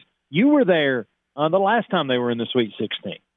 I was there during the great times. Yes, um, I showed up uh, in 1971, and uh, um, in my, I guess it was sophomore, or junior. I really believe it was my sophomore year. Um, they uh, canceled classes and called us all down to the Mabee Center. And anybody that was watching the other night, the Mabee Center was where all those wonderful kids were that were jumping up and down and losing their mind when um, um, when ORU won the ball game. Is it and is that it brought true? back memories. Is it It true they it built a uh, they built a second one and called it the uh, Baby Mabee? Yes. That's, and that's what that cool- was, the baby maybe was actually the television studio. At one time, the two, and I want to, don't want to get off track, but the two greatest telecommunication um, majors, schools that you could go to in the nation was UCLA and Oral Roberts University. A lot of people don't know that's the unusual thing. Uh, when I got there in 71, um, uh, it was uh, 940 miles, okay? uh, two day trip to get there. We pulled in, we pulled in the Avenue of Flags, and um, I looked up and there were 70 flags flying in those in that avenue, and on top of each pole was a different flag, and it represented the flag of the nation of that many different people that were attending Oral Roberts University from 70 something different nations and it crazy. was absolutely overwhelming. And I looked at this and I thought, hey, Toto, you know what? We're not in Little Newport anymore. We're Not not in Kansas. No, we're not in Kansas or Newport. Uh, you know, uh, not only had I never met anybody from uh, Oklahoma, but um, uh, I'd never met anybody from um, uh, Portugal. you know what I mean? and uh, Funny and how so, that and works. that was exactly that, yeah, funny how that works. And that's exactly what college is about. And and what that experience was is it was an international u- university, only 1,800 students, and it was an incredible experience for me to be there. And I was going to be a music major, and they had an incredible music department, so on and so forth. But what we're talking about tonight was they canceled they canceled classes, asked us all to come down to the Mabee Center. The Mabee Center was brand new, just built. It was an 11 to 12,000 seat palace. Okay, now got to remember you back in '71, all of the seats were theater seats, all cushioned, all perfect. It was amazing, and it was the showplace of the Midwest. And uh, we all went down there, was worried about who had passed away, what in the world was going on. And so um, President Roberts, uh, Oral Roberts, walked out, and we went, well, at least he's not dead. and because uh, we had no idea why they'd cancel classes ask every, the entire student body to come down, all 1,800 of us. We did, and he had a magazine in his hand. And what it was was it was the um, um, oh Lord, Wayne, help me out. It was the uh, Sports, Sports Illustrated. Illustrated. Yeah, yeah, it was the Sports Illustrated. The um, um, uh, the preseason, okay, uh, of basketball um, uh, edition, and on the front page of it, saying the number one school in NCAA was Oral Roberts University, and he it, uh, told us that, and we about tore that new arena down. You talk about dancing in the aisles. We went crazy. We had the number one scorer in the nation, um, Richard Fuqua, who was from Chattanooga, and uh, they were playing 2021 basketball in 1972, uh, 73. They take three dribbles past midcourt and jack it. Okay. now you got to remember, here's an old Tennessee boy. Now I'd gone to all of the Ray Mears camps. I'd been in an elementary school and in high school. I'd been in class with Stu Aberdeen. They taught the mental toughness. We'd gone out. I'd been raised up in, you know, an environment of you don't you, you don't even look at the goal until you pass the ball at least five or six times. And I'm standing out here at an ORU game, you know, uh, watching the Mighty Titans uh, play, which is what we were before we became the Golden Eagles. But anyway, and and they're jacking them from everywhere. The thing was, is they went in, and it's always fun to win. Oh yeah, and uh, had great crowds, and it was a great experience. And that year was the year that we went to Sweet 16. You got to remember, we didn't have three point line then, and we also didn't have a shot clock. And Tennessee was, I mean Tennessee, um, um, ORU was leading the Sweet 16 game. I don't remember who we were playing, but we were leading about 16 points and I was in the symphonic choir, and we were on tour, and we were staying in people's homes. The people we were staying in um, were excited about letting us watch the game with them, and we just kept shooting and kept shooting. All we had to do was just hold the ball, and we were in the Elite Eight. And but that wasn't the way we played, and that's not the way they play now. And the announcers were screaming and yelling, going, "Why are they shooting? Why are they shooting?" For over, we lost by two points uh, or so, oh. and and it was a tragedy. They really truly had a national championship quality basketball team that year, but they were who they were, and they came down and they flat shot, and they scored in the 90s and hundreds when people were still scoring 42 to 40, uh, uh, you know, and so on and so forth. And it was exciting. It was great basketball, and I loved it. And it was a tremendous experience to be able to be there and uh, to be able to go through all that, it was a great time.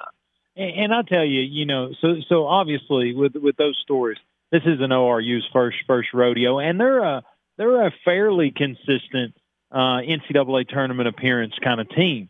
Uh, and, yes. and the more times you put put the ticket in the bucket, no pun intended to what we do here at the pub, but uh, yeah. the more times you put tickets in, the better chance you got to win. And so, well, and it and it happens. And here's the thing: basketball changed.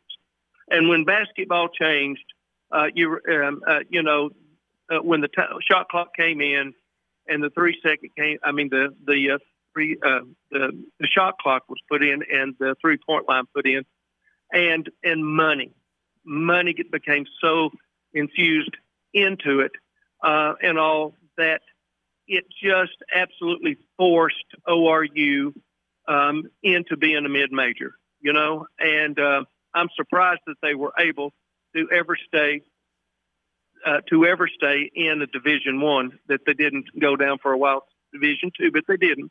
They stayed in Division One because that was such a big thing um, to President Oral Roberts. And so, uh, but they struggled. They couldn't pay the salaries and stuff for the big time coaches, and uh, local basketball in the area um, uh, is what they had to depend on, and that was struggling a little bit. So anyway, um, they they went down, but they've obviously found a, a group core of players right now that uh, play the way they want to play, and they've got a, a marvelous man as a coach who's Christ centered. He loves the Lord, and he's given them the right, you know, uh, uh, environment to play in. They love him, and I'm I'm really really um, uh, proud of them because they are doing what ORU is supposed to do, which letting people know that it's great to be a Christian, that it's great. You don't have to give up everything in the world and walk around with a sheet over you or something, you know, and uh, uh, that you can enjoy life and go out and, and serve the Lord and still do great things in all uh, walks of life. You know, all walks of life, and that was was my experience as I was is there too. So um, um, go into every man's world was our thing, every man's world, and that meant music, sports, medicine, education, whatever it was, wherever they were in need, we were to go. Uh, but it, it's, I, it's uh, been a great experience. And and I feel like you know where every man goes, there was a, a level of uh, every man in East Tennessee that uh, if if they were to beat two teams, Ohio State and Florida couldn't have hit our Big Orange heartstrings Oh, any, any better. oh, buddy, is that not the truth? When I jumped on and, and sang the, uh, I don't know how many hits it's got now. It got to 400 and something real fast. But when I went on and sang the ORU fight song, which nobody in the world, you know, outside of Tulsa probably never heard. And it was great. And so many people, my former students jumped in and they were excited, you know, for me also. But yes, you, uh, it, it, you couldn't have hooked in um, uh, to have been a favorite son. If Tennessee couldn't be in the NCAA, buddies, um, then uh, ORU has done it by beating Ohio State. And of course, oh, them Gators, them Gators. That was just Yeah. the, the the the greatest thing, you know, to be able to do it. I don't know how many students they've got now, maybe about 2,400, 26, something like that, possibly. But it was just 1,800 when I got there, and um, just um, it's it's amazing to be able to go to a small school that has an international uh, faculty to get the education that you can get there, and it's and and get for the price of what would be a, a state school. That was the thing I could have never afforded to have gone if it had been you know thousands upon thousands of dollars like most private schools. Yeah. And that was a great thing. And and Oral Roberts was around at everything and and got to talk with him and so on and so forth and have close relationships with our uh, professors. So it was a it was a tremendous experience to be able to be there, and uh, um, you know a lot of cool things here with uh, uh, these uh, last two ball games. Well, uh, y- you know, I think by the way, Oral Roberts currently has 3,462 students. Just FYI. Great. All right, I'm glad to know because I hadn't checked in a, in a long, long time, and so uh, so that um, I hadn't checked in a long time, so I didn't know. Well, uh, by popular request, Mr. Jason Ward said he loved the video of you singing. You think you got it in you one more time? To Oh Yeah. Lord, yeah, I've got I, I've got it in me now. Everybody's got to understand this now, okay? When I sing it, being an extensive boy like I am and all, when I sing it, I sing it with a celebrative gusto. Okay, it's it's a celebrative gusto, and um, uh, very much like where you are right now. If you were standing around celebrating a victory in a pub, okay, Hey, we're we're in Now, the pub. We fit we fit yeah, the bill. I know it. it it's a very uh, a different fight song than most people have, and that's what's so wonderful about it, and it's fun to sing it and all. But I sing it in that style. And one thing, in the heart of the campus uh, is a prayer center, okay, at ORU, and it has a big tower. And at that prayer center, 24 hours a day, seven days a week, people can call from all over the world if they have prayer needs. And Oh, there's uh, there are counselors there answering day and night. And on top of that center is this humongous tower that has a flame up top, and we refer to it as the eternal flame.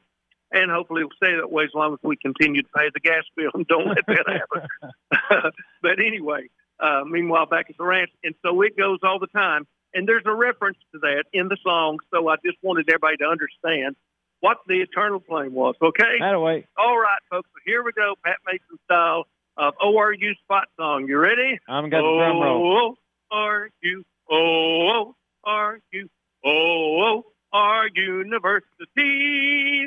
Holy Spirit, bless, seeking out the best of the human trinity.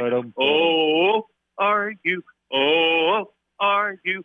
Oh, our university. May your flame still burn at the Lord's return and on to eternity. Amen. Woo! Amen. Hey, you know, uh, I think with that, we guys, we got to take a break. We Oh, gotta yeah, get that was- out of here. that right there was nice. Appreciate the uh, appreciate the call, and uh, again, Golden Eagles have an opportunity uh, to get on to the Elite Eight. Uh, the season is not over, so again, Golden Eagles got more opportunities ahead of them for uh, for one one uh, opportunity. Yeah, yeah, that, that was Yeah. a lot of good facts right there. I, I enjoyed that. You are now Thank seasoned uh, Carson. You have, you you can go to school Yes. tomorrow and tell everybody. That's you know. right. Yeah, I got the all uh, oh, I Yeah, got the we- ORU you know, down. Now, we you- want people to know that we didn't just hire 10, 15 Yahoos come out there and play basketball and act like we have school while we're faking everybody. This is a real place, Yeah. and you can go there and attend there, and it's great. But guys, thanks for taking my call. I appreciate it. Hey, no, uh, no, uh, no problem at all. Appreciate the call. And, and in light of ORU and our Big Orange fandom, we will exit this break uh, with a little Rocky Top. Give it, give it on the flip side and get both sides of it. But this segment brought to you by Smoky Mountain Axe House. Get out here. It's in New Midland Plaza, just a few doors down from where we sit right now. But you can, uh, you can get all your axe throwing needs. And uh, again, a good time. They have it on the on the wall. It says "Unleash the Flannel." If that doesn't get you going, I don't know what does. But uh, again, we will uh, exit the Rocky Top and then we'll take us a quick break. You're listening to The Grind live from the Par T Pub right here, 100.9 FM, 850 AM, and streaming at WKVL.com.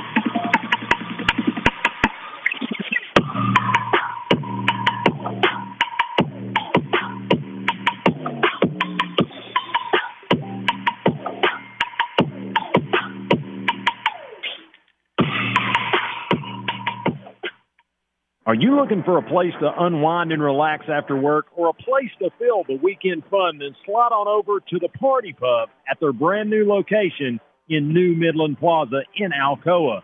The Par T Pub has loads of space available to enjoy time with friends, watch that big time fight, and catch that big orange game on one of the pub's 12 big time TVs.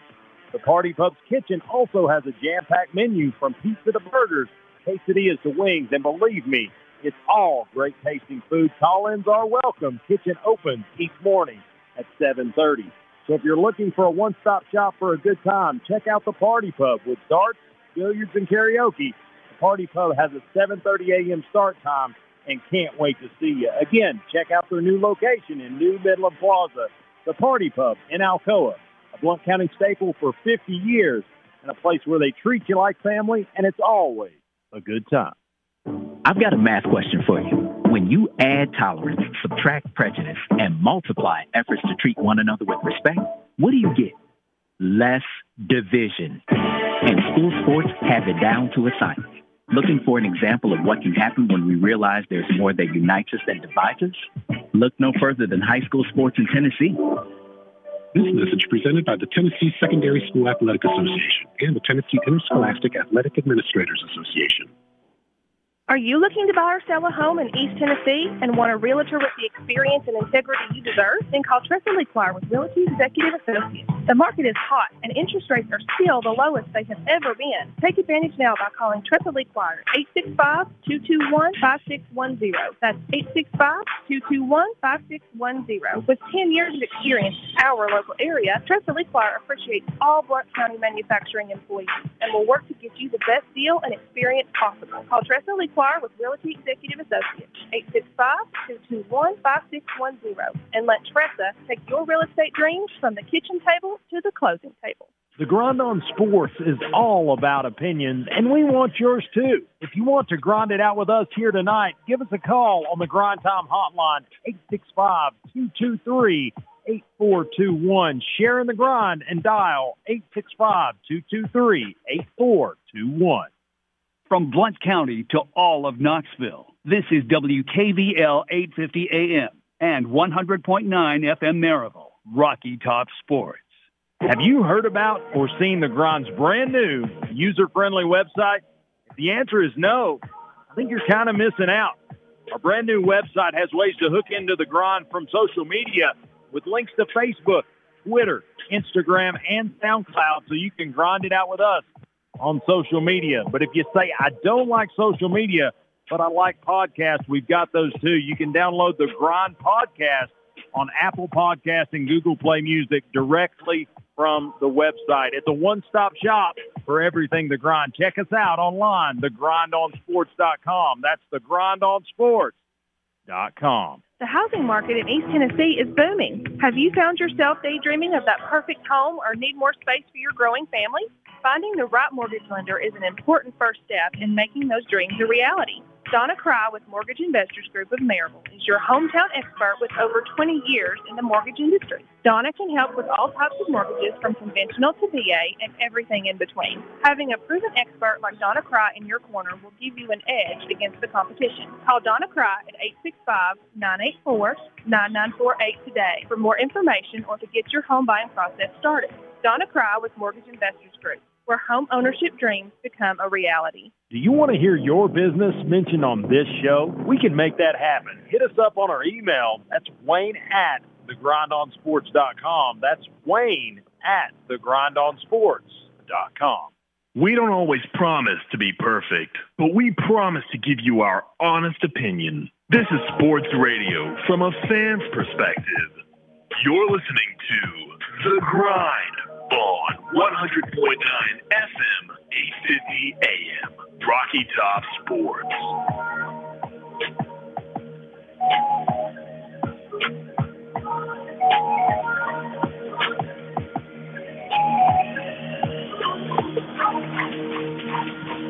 And welcome back inside the Par T Pub Studios here in New Midland Plaza, right off Calderwood, as we grind it out here on a Tuesday edition of the Grind. Again, excited to be here at the Par T Pub. Always appreciate Miss Lisa, Mr. Brad um, for letting us set up down here. But this segment, this next March Madness segment, going to be brought to you by uh, J and J Lawn Services and Donna Cry Mortgage Investors Group uh, here in Maryville. Check her out online, donnacry.com, and also give her a call, 865 984 9948.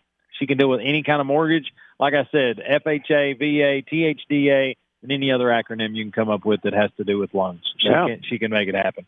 Uh, but uh, but guys, March Madness, we're down to the field of 16. Uh, Sweet 16 is upon us. And if you ever wondered why this is a fan-driven show and not maybe uh, maybe expert-driven show, uh, is um, if you look at our brackets, uh, a little busted is to say the least. Uh, luckily, I'm um, I run multiple brackets, so I kind of uh, hinge my bets a little bit on certain games that I have have some questions about.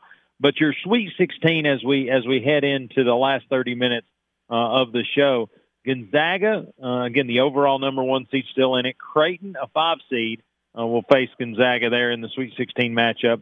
USC and Oregon, a six-seven matchup for a, for a chance at an Elite Eight. Michigan, a one seed, taking on Florida State, a four seed. That's kind of a progression that we expected. Uh, number 11 seed UCLA, who played their way into this, by the way. Uh, they were one of the first four play-in games, beat Michigan State, and then continued to progress, uh, playing number two seeded Alabama. So again, in the left side of the bracket, both one seeds still in play. Um, if you look in the uh, south, I think it's the south bracket. Uh, Baylor, the number one seed, will take on Villanova, the five seed. Uh, Arkansas, the three seed, will take on ORU. Uh, so again, another opportunity for ORU to face a SEC team, uh, different looking SEC team, but one nonetheless. Uh, that is that bracket, and then in the bottom half of the bracket, Houston, the highest ranked team in the Midwest, as uh, Illinois is out of this thing, and uh, Houston will take on Syracuse, the 11 seed, and then 12 seeded Oregon State, still in the mix, will take on eight seeded the Ramblers of Loyola Chicago. So that's the 16 uh, left to play. But how they got there, uh, again, Gonzaga defeated Norfolk State. Oklahoma beat Missouri, but then lost to Gonzaga. Uh, and then I, I guess that would get a little muddy. But uh, what what games, guys, did it did it really surprise you? I mean, uh, of course we know the ORU's, the Loyolas, But what, what games are what, what's surprising you in this in this NCAA tournament? I think I think a lot of upsets here. Uh, I picked Ohio to beat Virginia. That was a big big win for me. I thought they would have took took down Creighton in that uh, round of 32 game, but fell short. Sadly, Ohio Wasn't did. it, it was a pretty good game though. It was in the first half. Creighton beat them by I think I think it was like 14, 15. So a pretty good win for. Creighton. Yeah. if you're a Creighton fan, by the way, TJ Maxx is loaded with Creighton stuff. Are they really? No idea why. That's so odd. And uh, in the South, in the bottom South bracket, I think was huge. I think Ohio State going down to Oral Roberts. I think that's a huge, huge uh, turn of events there. Oregon State, obviously a 12 seed making the Sweet 16. You look at Syracuse; they came out firing as soon as they woke up. I mean, they they came into that they came into that game and they beat San Diego State, a six seed. Came over there and beat a three seed in West Virginia, and now facing a two seed in Houston, which I have projected. I think Syracuse is going to beat Houston. I think they're going. I think they're going to go to the um, Elite Eight. See, I'm really high on Houston. I just like the way they play basketball. I, I am too, but that that Houston versus Rutgers game, Rutgers won that game and lost it. So, so Chris, and again, Jeff had to had to step out, but uh, but his big comment was is this bracket the seeding is is somewhat suspect, is questionable. How they, you know, who people played, the non-conference didn't necessarily happen. Do you think this is so much of a seeding issue, or is it one of those deals where people don't know, uh, you know, when they're going to have this opportunity again, uh, based on the the pandemic and different things? Is this two years coming for some of these teams to show what they can do? Well, I mean, I think you know being at all last year and getting to come back, you know, with that fifth year fifth year of eligibility for some players was big. I mean, you got a bunch of teams that use that to their advantage, bring in you know fifth year seniors to help out with a bunch of younger cores. Um, I think we we said it many times on air. Miles Gonzaga, there was a lot of disparity. I mean, there was every other team I think had about four to five losses with the next closest team. Uh, so I mean, you get these small schools go out shoot great three point shots going up against big schools with better big men, but now you, the big men are trying to guard out on the edge against better shooters. So it kind of balances it out, and that's the one thing I love about college basketball. And I mean, you look at some of the, the 16 teams left. A lot of them were higher seeds, but you know they're just coming in shooting lights out. I think I called it last week that I thought Syracuse was probably one of the better teams from the ACC that you know was coming in as an 11 seed, but they looked like they could go out and you know Play win it. above their means, yeah. I mean, they're going out shooting lights out. I think I read somewhere that they were shooting like 54% from three point line. I mean, that's just incredible. And uh, Hey, especially speaking that of, uh, defense they play. I was going to say, speaking of uh, shooting ability, Lady Vols currently with 5:48 to go in the in the basketball game in the fourth quarter, uh, trail Michigan 42 to 54. So again, some work to be done here in in the under six. So we had a comment earlier from Mr. Ward. He's wanting to know who do you believe are the two mid majors, Oral Roberts or Loyola Chicago? Which one do you think has the best chance winning their next matchup? I think Loyola Chicago. It's it's tough. It's tough because Arkansas at their best is a really good basketball team, and that's you know I'm always going to shy to the SEC. Uh, but and and Sister Jean is a is a good luck charm unlike any other. Uh, but you know what? I'm going to ride the Lightning. I'm going to go with ORU. I, I think I think what they're able to do and and how when they get to the free throw line they knock things down. I think they're uh, I I think they're poised to do it. Now again, if Arkansas plays their best game, it's going to be tough to beat them. But I think if ORU continues their streak, uh, give me give me those Golden Eagles. I mean, I sound I felt the uh, you know tenacity in that fight song earlier. You know, of made me want to run through a wall. But uh, I, I wasn't crying; you were crying. talking about Loyola Chicago, I saw the funny meme that this morning saying the Chicago Bears offered uh, Sister Jean a contract to try to get their luck back up. Oh, You know, the Bears been down in the pits lately. right. But yeah, I they've think- been in the Trapitskis. Yeah. But I mean, either one of them teams, I mean, in my opinion, and Mr. Ward, uh, they're both great shooting teams. I, I think, and, and no pun intended on the color scheme of the jerseys, but I think Oregon State's, uh, you know, chariot will turn to a pumpkin pretty soon. And so it wouldn't shock me if Loyola Chicago gets the win or Roberts maybe comes up just a touch short.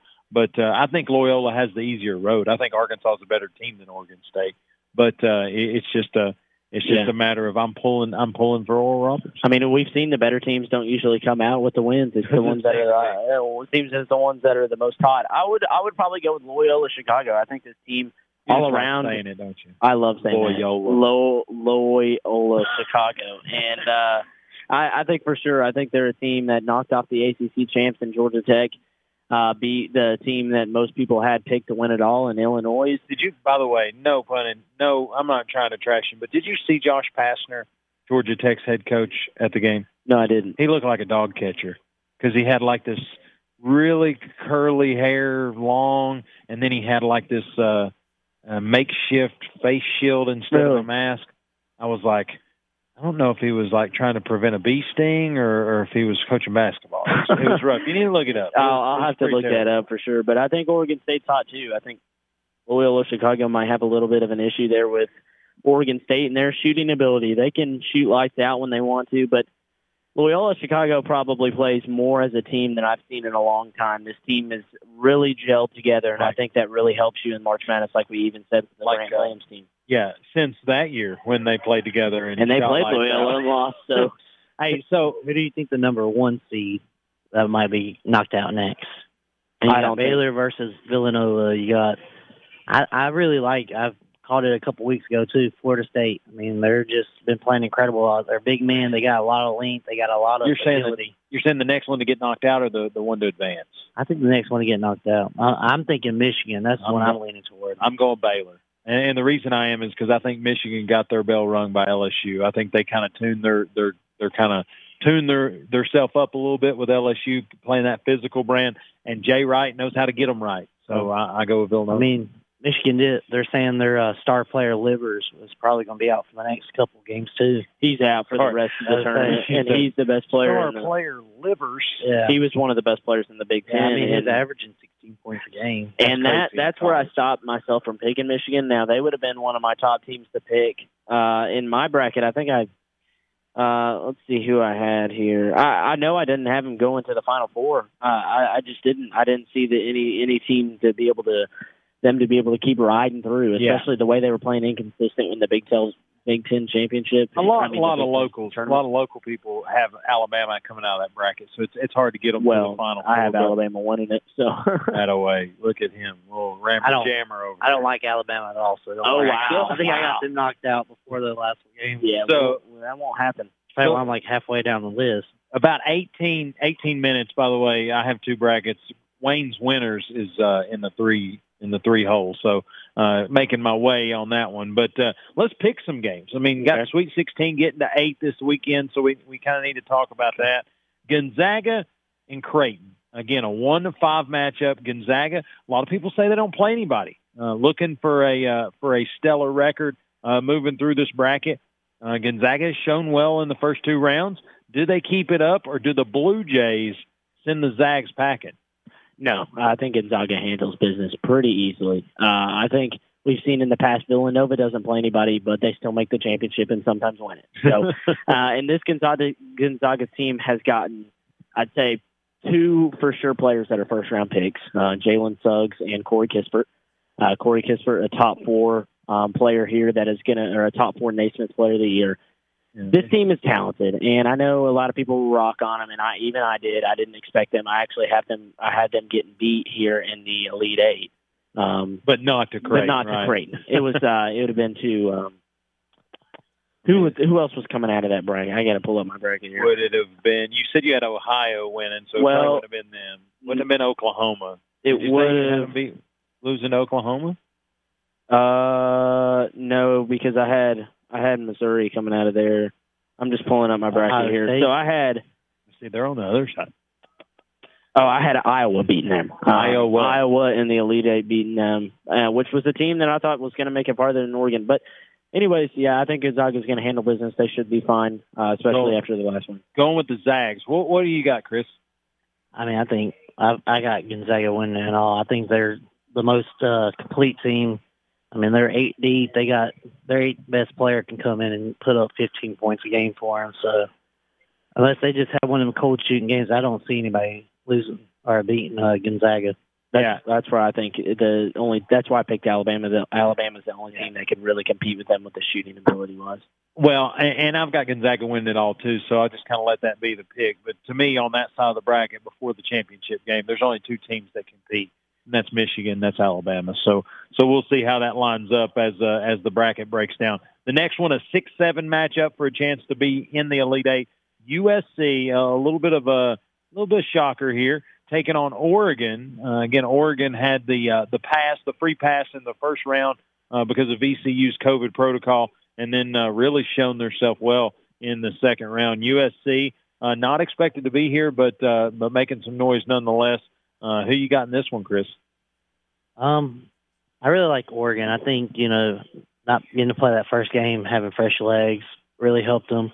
But the way they play, they're just uh, very linky players. They got what, six or seven, or I think I read somewhere six of their ten, ten players are at least six four, six five, or higher. So I mean that kind of link will go good against somebody like USC, who only has like I think three players down low. So you get them in foul trouble early. I could see Oregon pulling away again.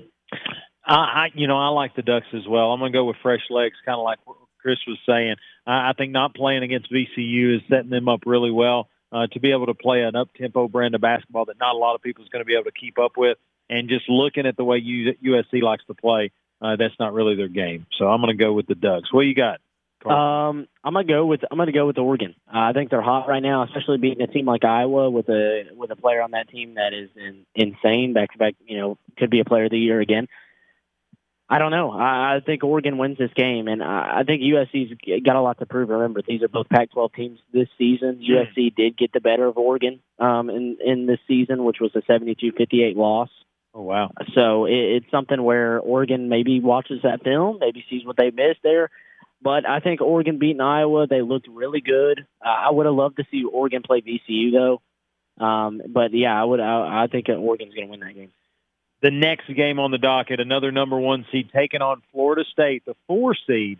Uh, again, a matchup of Big Ten ACC basketball.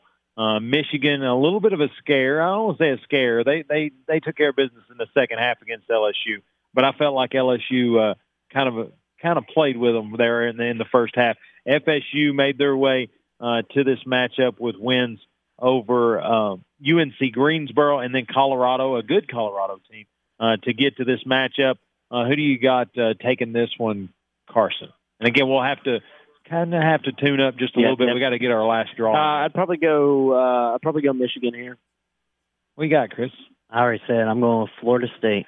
Florida State, going with the Seminoles, free Seminoles. free shoes University, going with FSU. I'm gonna, you know, I'm gonna take, uh, I'm gonna take Michigan. I think what they uh, were able to show their resiliency against LSU. I like, I like them to to earn the opportunity to take on the SEC champs, and then brings that to the last, uh, the last game on the left side of the bracket. UCLA, the play-in uh, wonder here, a perennial most years. Uh, again, falling on hard times lately, but UCLA takes on the SEC regular season and tournament champs Alabama. Alabama shooting the world. I think they made 16 threes uh, in their second round yeah. game. Uh, I'm going to go with the Crimson Tide. I, I just think uh, what what Nate Oats does and the tenacity that he coaches with, uh, it oozes on to the to the hardwood, and and his team plays for him. What do you got, Chris? Around the bowl, down the hole. Rammer, jammer, yeller hammer. Is that what you're saying? I'm going UCLA. Give me the Bruins. Are you really? Yeah, I hate I, I can't stand Bama, oh, so give me the Bruins. Yeah, they got to take a loss. what you got? What you got, Carson? Roll, Tide, roll. Keep going. And uh, they're going to go all the way to the championship here.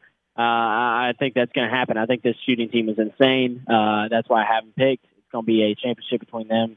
And I think the, uh, or it will have to be a Final Four game between Gonzaga and Alabama. Could be a great matchup.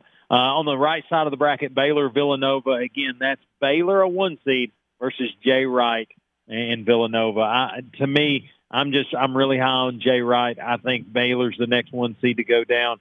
Uh, give me Villanova. Give me Jay Wright. I actually picked Villanova uh, to make it that far. I mean, I think, like you said, Jay Wright just seems to have that intangible every time when it gets to tournament time. They can get them they, right. Their team's ready to go. I have Baylor over Vill- or I had Baylor over Purdue in this game. But I think I agree with you guys. I think Villanova is going to knock off Baylor. I think Baylor's been too inconsistent this year. Yeah, and, and I think as of late, yeah, yeah, I, I think you're exactly right. They, uh, you know, you can only play so many close games before all of a sudden the snake will bite you. I think that snake looks like Villanova. Uh, the next one, Arkansas, the three seed, will take on the Golden Eagles of Oral Roberts. Uh, a game that uh, could be uh, an opportunity for Oral Roberts to make their deepest run in the NCAA tournament. Uh, Arkansas, the three seed out of the SEC. Again, I say maybe the be- second best conference in college basketball this season. Chris, who you got? Well, I really like your father-in-law, and I'm going to stay in good graces with him. So give me Oral Roberts. Give the ORU. What Uh, about I would I would go Oral Roberts here, and I, I think they're a fun team to watch. They're very impressive for the way they played this year, but I got to go Arkansas. I think Arkansas's got way too much talent on that on that starting five, and I think it might be a little too much to handle for this Oral Roberts team. See, I uh, you, you know, I'm I'm I'm a little at a at a, at a loss because Jason asked who who has the better shot of the Cinderellas, and I picked ORU, and I and I do have to go home because my father-in-law's at my house right now and see him. But here's what I'm going to say. I'm going to say all good things can be remembered for being great for a reason. They're in the Sweet 16. I think they play Arkansas tooth and nail, play them off their feet. Uh, but I think what what uh, I think Coach Musselman, I think's his name. right. I think what he does and the the way he's going to be able to dissect these last two games because ORU does a lot of good things, but again they they have some deficiencies at post and and different things. So I think Arkansas gets the win and moves on in, into the Elite Eight. Uh, Loyola Chicago, the Ramblers, the Fighting Sister Jeans take on Oregon State, an 8-12 matchup. And uh, again, we're going to have to go shotgun style. I'm going to take Loyola Chicago. I'm going to take the Ramblers there. I know that completely goes against what I said earlier in the show, but I just I'm feeling it. Sister Jean has told me, and she's 101, and they're going to play uh, to make sure that uh, that her trip to Indianapolis is worth it. Give me the Ramblers of Loyola. What about it, Carson? I think Loyola Chicago, no doubt. I think they take this one. I'm taking the Beavers. They're hot at the right time. Mm. Going with the Beeves. That's going to be a close one, no matter what, for sure, though. I think so. The next one I don't see as being very close, but uh, you guys may have a different take on it. A two-seeded Houston team uh, versus the 11-seeded Syracuse. I, uh, I I like Houston. I like the way they play on both ends of the floor. Kelvin Sampson and what he's able to bring from a physical standpoint to the to the AAC. I like uh, I like Houston's brand of basketball, and I feel like with the one seed gone in that bracket, it's Houston's bracket to get to a Final Four. Give me the Cougars uh, to move forward to the Elite Eight. What you got, Chris? I'd say go. With, I'm going with Houston too. I mean, they've just been shooting lights out from three pointer, and that there's one thing that can beat Jim Bay- Boeheim's uh, zone defense. That's great shooting. Yeah, absolutely. What about it, Chris? Give me Buddy Boeheim and them Syracuse Orange, baby. Yeah, This Syracuse team right here. This this is right impressive. here, this this game right and here. I, I, you guys are doubting this Syracuse team. This Houston team about lost to a Rutgers team, which Rutgers should be playing right now. I just don't like Jim Boeheim. And look, I'm all that. I'm all for I'm all for that, but this Syracuse team's going to take that win. I'm going to tell you, telling you they're going to take that win. We shall see. Again, the first two rounds showed why uh, why we talk at this table and we don't talk on that TV. But uh, but anyway, nonetheless, uh, it is a scenario that uh, that's why it's March Madness. Things happen, and that's what we're we're here to talk about. But we'll be back, of course, next Tuesday to talk it all. But uh, a little update: Tennessee now trailing uh, 59-48 with a minute nine seconds to go. Looks like the Lady Vols will come just short uh, of uh, uh, of their opportunity uh, to move on in the NCAA tournament. A good run, a good good first game against Middle Tennessee. It looks like Michigan has shot the lights out, and Tennessee has has had a hard time scoring in this matchup. But uh, hats off for a good season. Uh, three seed is nothing too shabby, and uh, it looks like uh, unless the next 52 seconds now uh, changes the world, uh, Tennessee's going to fall here in the second round. Yeah, sadly, it was a good season for them, though. I think, especially first year coach. Um, the season still got a three seed, so Yeah, absolutely. But uh, but Carson, I'm going to let you get the uh, drawing bucket. We've got to get uh, our last drawing winner here. But uh, this segment right here was brought to you by J and J Lawn Services and uh, Donna Cry Mortgage Investors Group here in Maryville. Donna Cry, first and foremost, is uh, is a uh, day one starter here uh, for the grind. She's been with us since day one. Check her out if you need a mortgage. Uh, again, 865-984-9948 is her phone number. DonnaCry.com. You can check her out or just visit her here in the Maryville office. But also J and J Lawn Services. My buddy James Butler, he does everything: mulch, mulching, uh, leaf removal, uh, irrigation. There's there's really nothing he won't do. Uh, so get out, check him out. and uh, and get your stuff right today. But uh, what we got here? We did you popcorn I it? did. I popcorn it. Like, is that a thing? That's a thing. It Is gets like- them all jumbled up. It's a random drawing right here. Random. All right. And winner is. He went deep right then. He, he checked it out. Trina Troutman. Trina Troutman is the winner. Chris, uh, see if we can get Miss Troutman out here. She has won a Grind swag pack that has uh, a T-shirt, uh, wristbands. I think it has uh, uh, some East Tennessee Beef Jerky Company uh, in it, as well as uh, it will have a Crest Bowling Lanes uh, gift card in the bottom of the bag. So again, find Miss Trina Troutman. Uh, but guys, uh, it's it's Tuesday. We got about four minutes to go till the top of the hour. Uh, it is it's it's another two hours in the books. But uh, March Madness, Tennessee football getting the spring practice underway.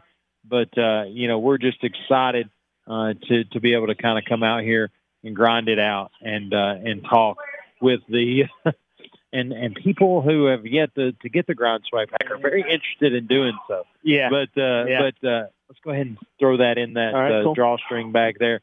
But uh, but again, thanks to Brad and Lisa here at the Par T Pub for letting us come down here, grind it out for a couple hours, talk sports, and be excited about what the next week's going to look like. But our sponsors here, the Par T Pub, check us out here five to seven on Tuesdays, but right after we go off the air, ladies' night here from the pub.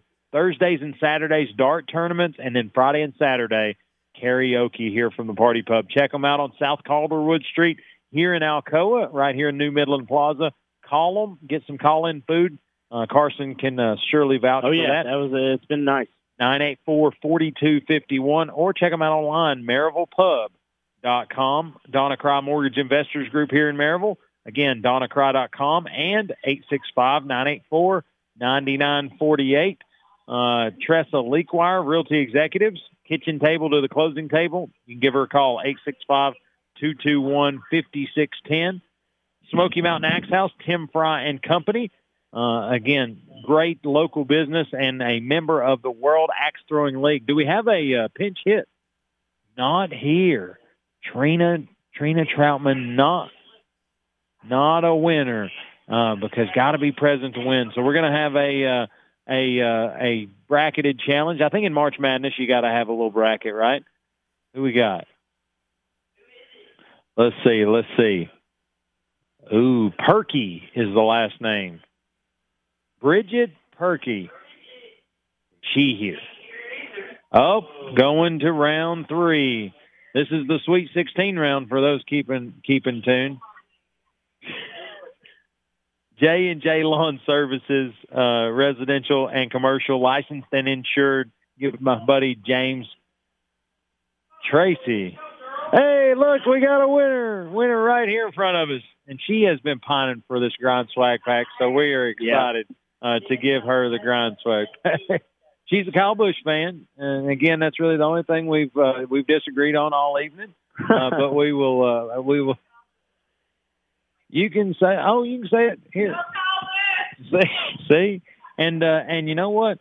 And we still get along. Oh, yeah. it's it's it's the meaning of the grind. But you know, congratulations to Miss Tracy. Congratulations to uh, to our first winner here tonight, uh, Vicky Pilgrim.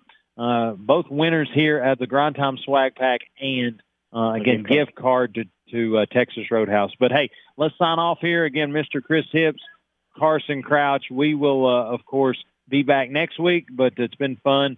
and March. Madness is ongoing. But hey, for Chris Hips and Carson Crouch, I'm Wayne Kiser, and you've listened to the Tuesday edition of The Grind. But if you're on your way to work or on your way home, take care, be safe, and yes, grind on.